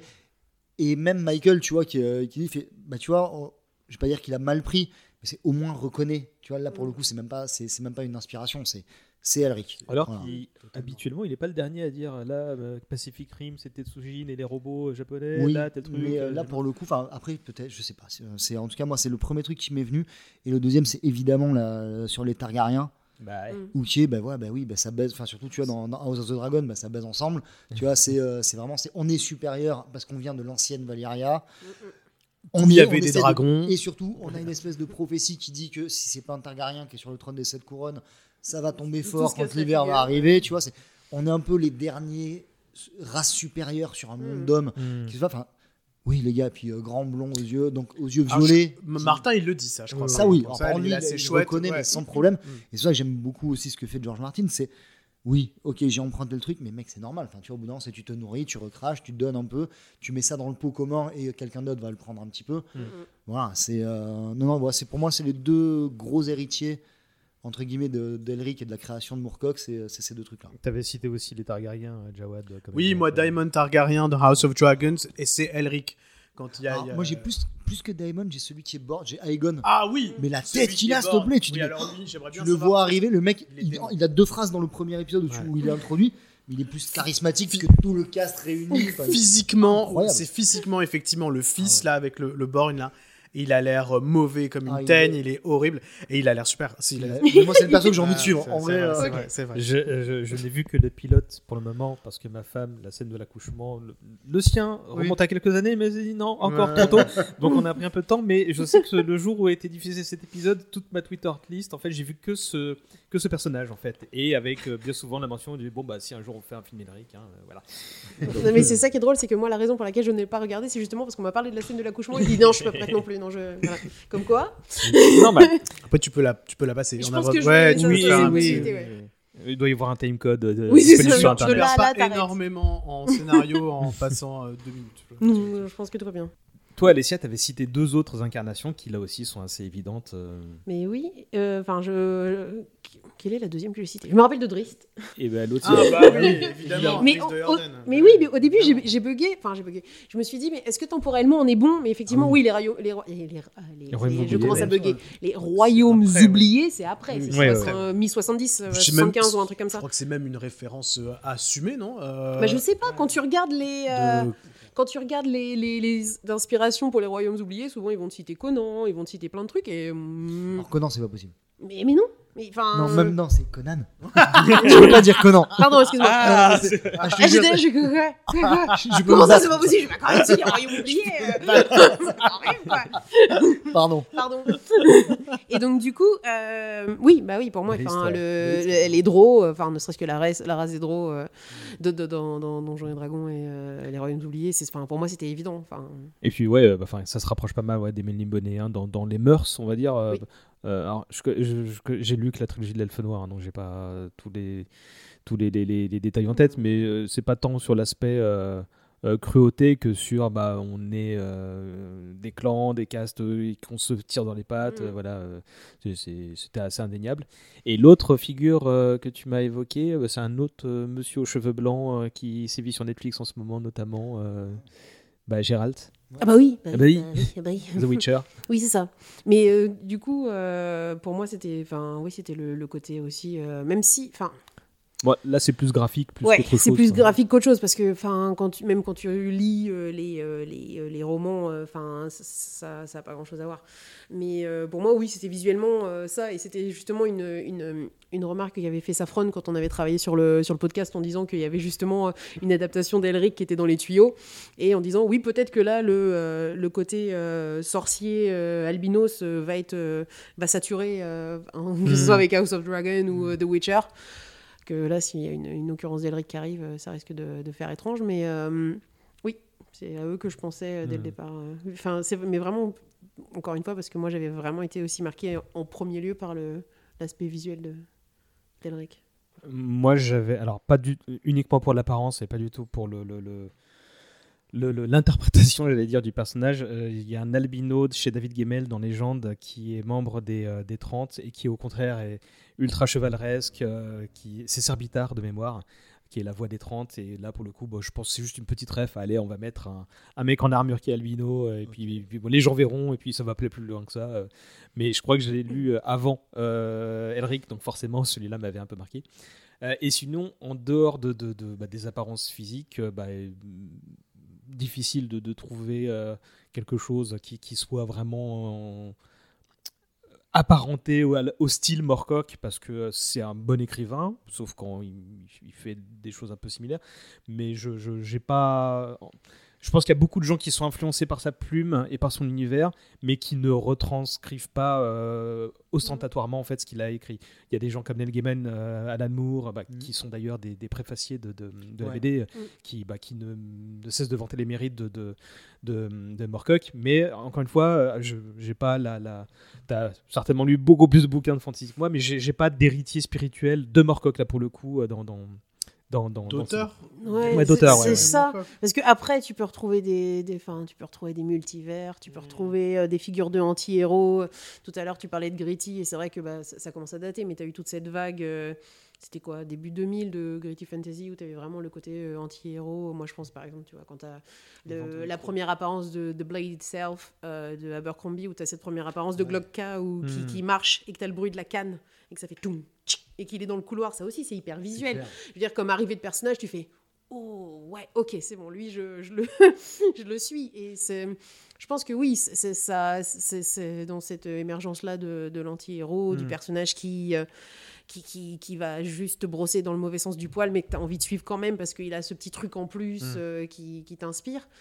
Euh, la question du multivers, bah, c'est les princes d'Ambre, si je dis pas de bêtises, Mm. auxquels je vais penser, euh, ou des choses comme ça. Après, ouais, mais du coup, c'est pas, c'est pas, c'est pas, c'est Ouais. pas dit. euh, Ah, Après, je me dis que c'est peut-être pas plus mal parce que c'est le reflet de son époque. On pouvait être mettre les pieds dans le plat et, et avoir. Enfin, tout. On a évoqué plein de choses avec beaucoup d'intérêt et de, de, de, de passion dans les yeux, mais euh, aujourd'hui, tu ferais un empereur, euh, enfin, d'un- d'un d'un monde décadent avec des dragons, avec une grosse épée, ça pourrait être. voilà. je- Bien sûr, ah, mais c'est- ça serait Game of Thrones. Ouais, bah, C'est- voilà. ouais. Non, mais tu vois, c'est. L'héritier, c'est- c'est c'est- c'est Martin, si on doit en avoir. Moi, je Complètement. trouve, franchement, Valyria, tout ce qui bâtit dessus et le House of Dragons, Oui. et, enfin, ça, c'est, on est. euh, Bah, les tu vois, les Targaryens, c'est la maison des dragons. On est les derniers à rider des dragons. On Mhm. vient de l'antique Valyria et on doit gouverner un monde jeune. Tu vois, on est parti d'un ancien continent et on arrive au. fais, Ouais, frère. Bon, Mais, entre guillemets, enfin, je trouve qu'il transcende, le- il transcende un peu l'héritage et il le fait extrêmement bien. Mhm. C'est euh, enfin vraiment, enfin, Game of Thrones, sont vivement la suite en bouquin parce que. Oui, puis je crois, de toute façon, Moorcock laisse tomber. Elric à un moment donné. Là, là, il Oui. écrit. Enfin, là, je crois qu'il en refait un, mais il a aussi laissé tomber euh, totalement. Il, enfin, pendant des années, euh, il a même fait un truc à quatre mains avec Fabrice Oui. Collin. Bah, fait. justement, Euh, alors super transition parce qu'en fait j'allais évoquer ça euh, euh, dans le sens où il y a eu euh, de- deux initiatives assez intéressantes en France. Euh, Il y a d'abord une anthologie euh, qui s'appelle Elric et la porte des mondes. Alors ça remonte à 2006, petit tirage, euh, mais euh, ça montrait quand même que le public français avait vraiment un a été chaleureux avec cette œuvre-là. Et dans, le- dans, dans le casting, hein, il n'y avait pas n'importe qui. hein, je vous le fais, je vous le dis pas intégralement, mais Léa Siol, euh, Pierre Pével, Laurent Klotzer, Fabrice Collin, Xavier Mauméjean, Ayerdal, Johan Elio, Pierre Bordage, excusez du peu quoi. Et donc euh, j'ai- pas lu l'ouvrage en question, mais, mais je me souviens qu'à l'époque, ok, euh, il y a vraiment une espèce de tapis rouge fait à Ouais, en France, souviens. Mhm. qui des années plus tard, donc tu viens de le citer Jawad, 2011, Mm. avec un roman, alors a priori coécrit avec euh, Morcock, c'est comme ça qu'il a été euh, présenté, je sais pas quelle est la, la vérité vraie, est-ce qu'il y a un pourcentage, euh, voilà. Mais Je sais pas du tout, hein, mais euh, je- c'est vraiment. David Camus, je crois, qui a, qui était, euh, qui a édité ce, ce livre. David Camus, d'accord. Et en tous les cas, donc c'est Fabrice Collin, donc qui, a, qui est l'auteur de ce roman qui s'appelle Les Buveurs d'âme. Et, euh, et alors là, on parle de bouquins qui sont difficilement trouvables. Mhm. hein, euh, donc euh, si ça vous intéresse, n'hésitez pas à aller jeter un œil. On se dirige tout doucement vers la fin de cette émission et je me dois de vous demander ce qui, selon vous, attention, question très générale, explique la longévité du personnage.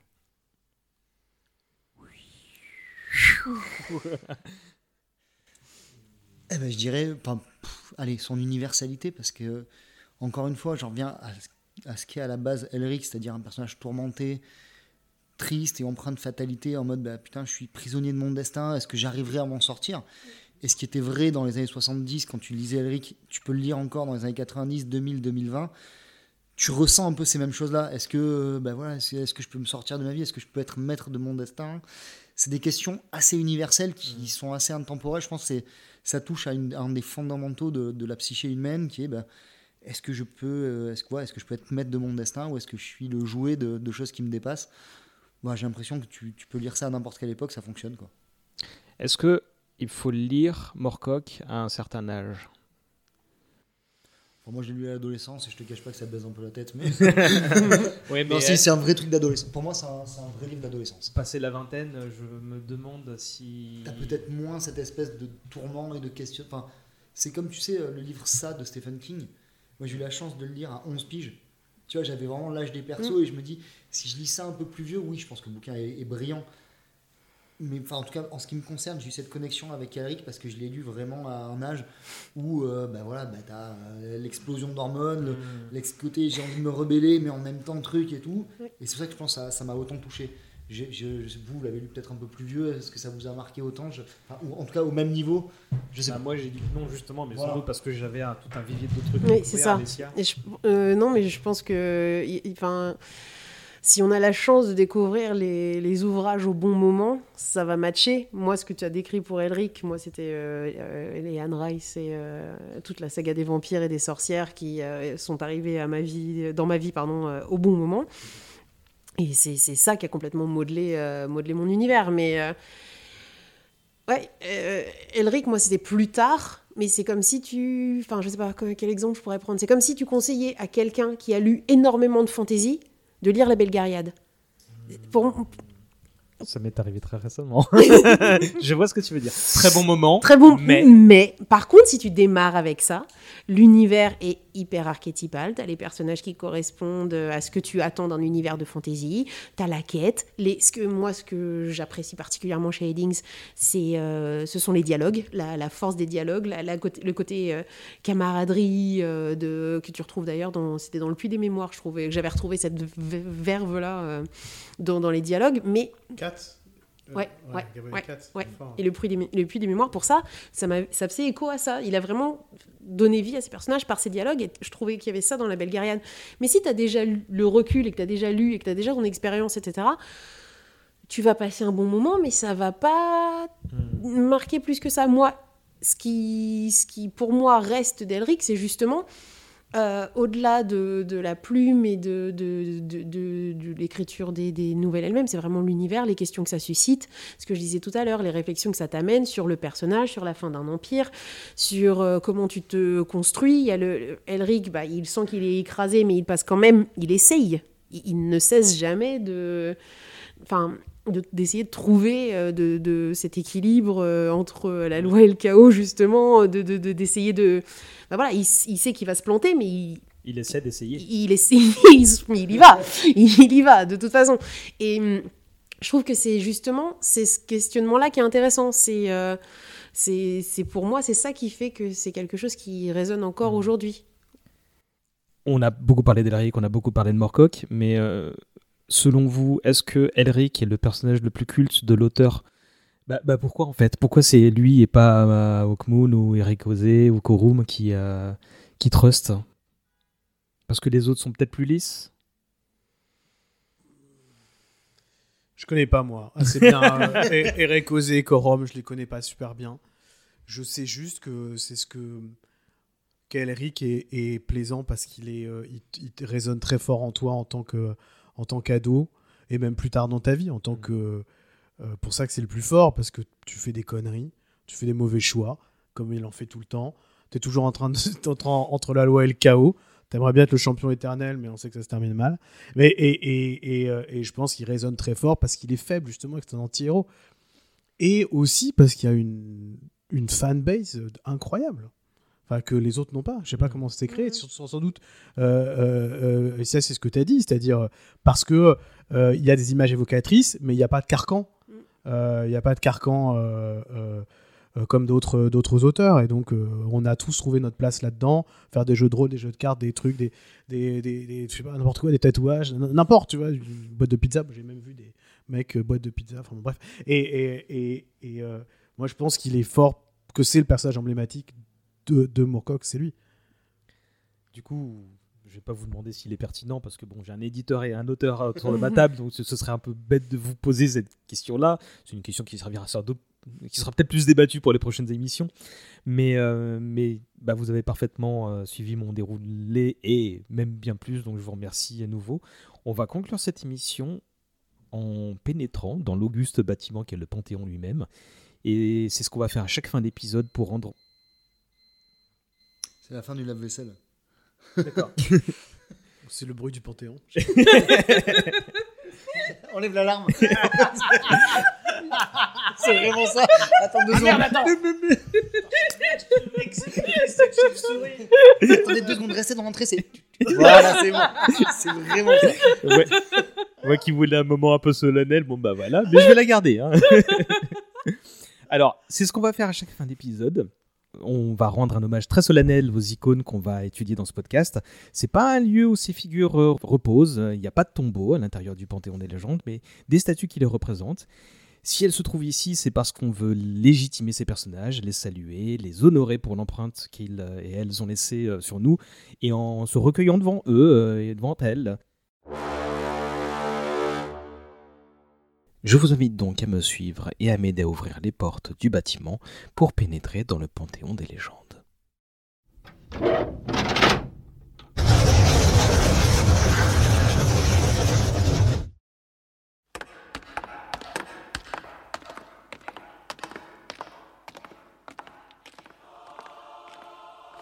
C'est un édifice immense, mais par la magie qui se dégage naturellement du monument et par celle du montage hein, aussi, on a vite traversé la grande halle et on est déjà arrivé euh, devant ce qui est la chambre euh, dédiée à Elric de Melny Bonnet.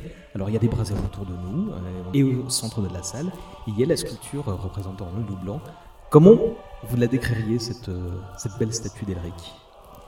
Comme à l'époque, c'était l'illustration du jeu de rôle Stormbringer.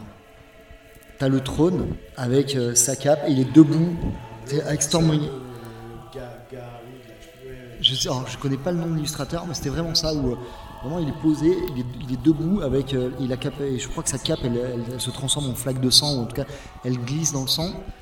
Voilà, Il y- avait quelque chose que, que j'avais- adoré. Il a, de, il a de grandes de grandes bottes couleur or avec des dragons euh, un peu sculptés dessus. Voilà, j'aime bien j'aime bien ce côté-là. Est-ce que je peux demander à l'un d'entre vous de lire l'épigraphe qui se trouve sur le socle de la statue? Alicia? Il était le déchu, le seigneur d'un empire disloqué que sa folie idéaliste avait réduit en cendres. À présent, il errait d'aventure en aventure, cherchant le savoir à défaut de la paix, l'aventure et le danger à défaut de la mort. Ce sont deux citations extraites du roman de Fabrice Collin dont on vient de parler à l'instant, Les Buveurs. Les deux euh, sont séparés de plusieurs lignes de texte, mais qu'elles coïncidaient bien pour résumer euh, ce, cet auguste personnage.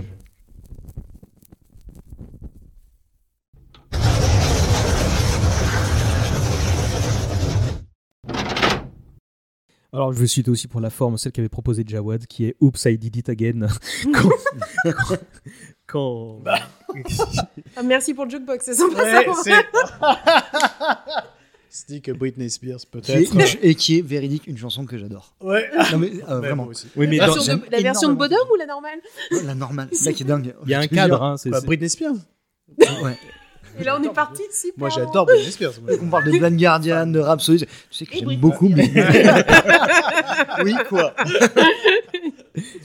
Ouais, pour, pour replacer le contexte, tu disais ça parce que ça lui arrive un peu malgré lui de, de, de, tuer, euh, voilà. de tuer les gens et de faire des conneries. Enfin, il le fait à chaque fois, il tue ses potes, et donc je trouvais marrant de mettre Oops, I did it again. Parce que Il tue ses potes, sa famille. sa famille, il tue, tue tout le monde. Au bout d'un moment, tu dis, bon, bah.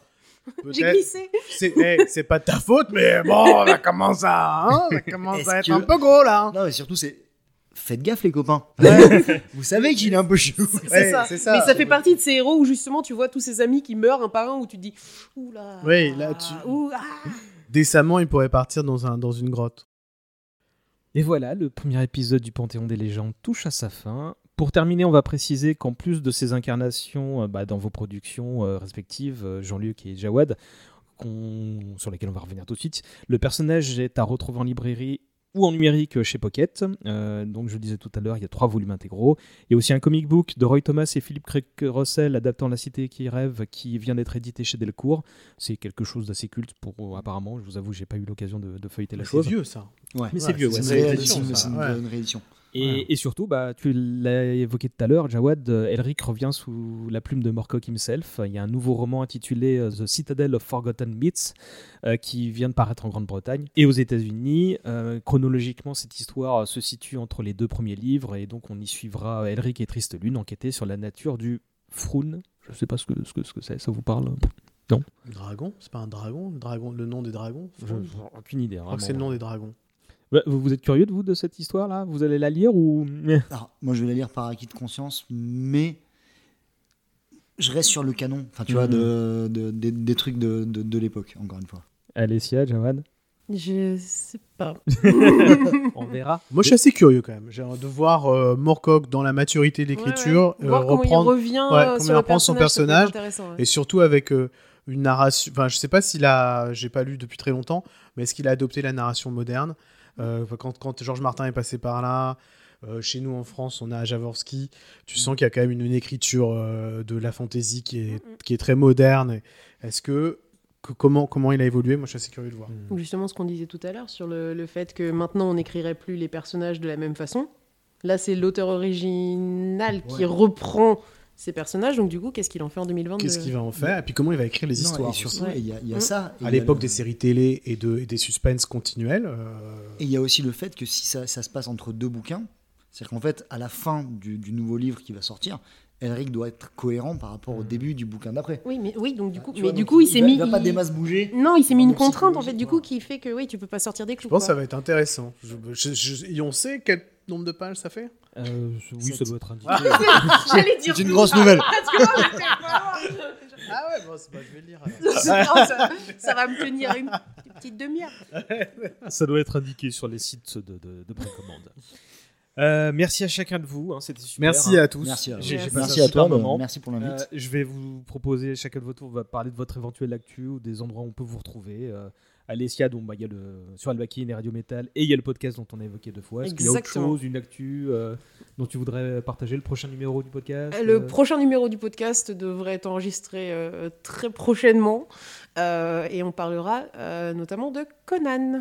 Ah bah voilà, Bien. on retombe sur euh, certaines de nos pattes.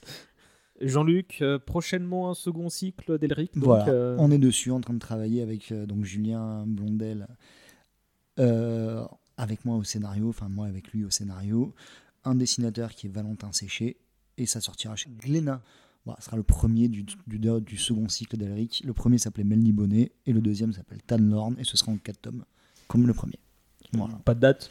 Non. Ah, Mais euh, plus rapidement Ah, que ceux d'avant. Là, on va essayer de tomber sur un rythme de un Elric chaque année, voire chaque un an et demi maximum. trop bien. Voilà. Et euh, Vincent Séché, on se le disait en off, c'est il a récemment fait du Il Conan. exactement, euh, il a fait un gros Conan, euh, ben, justement avec Julien au scénar. Euh, il a fait euh, Les Métabarons. Là, il a fait une série d'illustrations de, de Conan chez Brajlon pour euh, une, une- un intégral de Conan. C'est un... C'était la tour des éléphants, je crois, euh, non? Avec Julien, non, c'était. Voilà. Voilà. Et, euh, Ah, je- je- Un je- super album en plus. qui est vrai- non, mais qui est vraiment bien pour le coup. Euh, Jawad, beaucoup de choses à venir en 2023. Donc, Ouais. euh, le jeu de société. D'ailleurs, bah, au moment où sera mis en ligne cet euh, épisode, le Let's Pledge donc, de Elric, Rise of the Young Kingdom, sera en ligne. Et donc, les gens pourront aller voir la proposition. Exactement. Euh, le jeu de plateau, donc, il fait son, son late pledge, comme on dit maintenant dans le monde des Kickstarter et des financements participatifs. C'est un mot un peu barbare pour dire vous avez raté le financement participatif, vous pouvez participer à nouveau. Euh, pendant quelques semaines, on, on fait quoi? On, on a, on est en train de livrer Hawkmoon en ce moment. Hawkmoon est Donc, globalement euh, livré. ce que Et globalement, on est en train de terminer. Il y a eu des petits, des petits oublis à droite à gauche, mais comme dans toutes les, les livraisons, on est en train de remédier à ça. Et Hawkmoon, voilà, est en vente en boutique. Euh, C'est un gros, gros bébé. On en est très fiers. On joue des résistants dans Hawkmoon et on est très content de résister à l'Empire Grand-Breton, salopard de Grand-Breton. On est très content de pouvoir le dire tranquillement. et euh, qui ont, qui ont, voilà. Et, et euh, sur Mordblade, on a une actu aussi. On est en train de travailler à Mordblade en anglais qui va ressortir en Kickstarter dans je sais pas trop combien de temps. Et euh, voilà, mais pour l'instant, on- juste après euh, le Light Pledge et la livraison d'Oakmoon, on va prendre un gros mois de repos Oui, parce c'est que je suis cramé. et, et, et pour les, les, les, les- ceux qui connaissent déjà la, la gamme, il y a une campagne Moonblade qui est en Il y a cours. le euh, Seigneur des Ruines voilà. qui est en cours, qui va être publié également. qui sera terminé, euh, qui terminera sa diffusion numérique, euh, ép- épisodique et numérique au cours de l'année 2023 et j'imagine un- Publication euh, à terme. en concret. Donc voilà, beaucoup de choses euh, si vous voulez euh, découvrir ou redécouvrir euh, le- le- les jeunes royaumes. De mon côté, prochainement un numéro de Pas trop vieux sur Avatar. Actualité cinématographique oblige, puis la suite de l'hommage collatéral sur Dan Harmon, donc ça c'est toujours sur ce même flux, et très bientôt un second numéro du Panthéon des légendes portant sur la figure de Dracula, pour ne rien vous cacher, on l'enregistre dans 3-4 jours, là. En attendant, bah, si vous avez aimé le concept, faites-le savoir en partageant l'épisode, en parlant de lui autour de vous, euh, la recommandation, il n'y a que ça. Et si je peux vous inciter en plus de ça à attribuer une petite note et un petit mot euh, sur la plateforme de votre choix, bah, ce serait super. Dernière vraie question, mais très importante. Euh, je me retourne vers Alessia, mais vous aurez le droit au, au chapitre. Sur quel morceau on se quitte? Est-ce que c'est ce- celui que tu as évoqué tout à l'heure ou... Ah ouais, je pense qu'on s'est tous les deux regardés sur un petit Blind Guardian, ça serait pas mal. Clairement. Et bon, bah voilà, c'est tout vu. Et de toute façon, les autres morceaux qu'on a évoqués illustreront. euh, bah, en même temps, là, je dis ça à la fin de l'émission, mais les gens s'en rendront compte parce que voilà, il illustrera le- le- le- l'ensemble du podcast. Je vous remercie euh, toutes et tous euh, d'avoir visité pour la première fois euh, ce monument et vous êtes d'ores et déjà invités à revenir. On se retrouve donc bientôt au Panthéon des légendes. Merci à tous. Salut, Merci, merci à toi. beaucoup.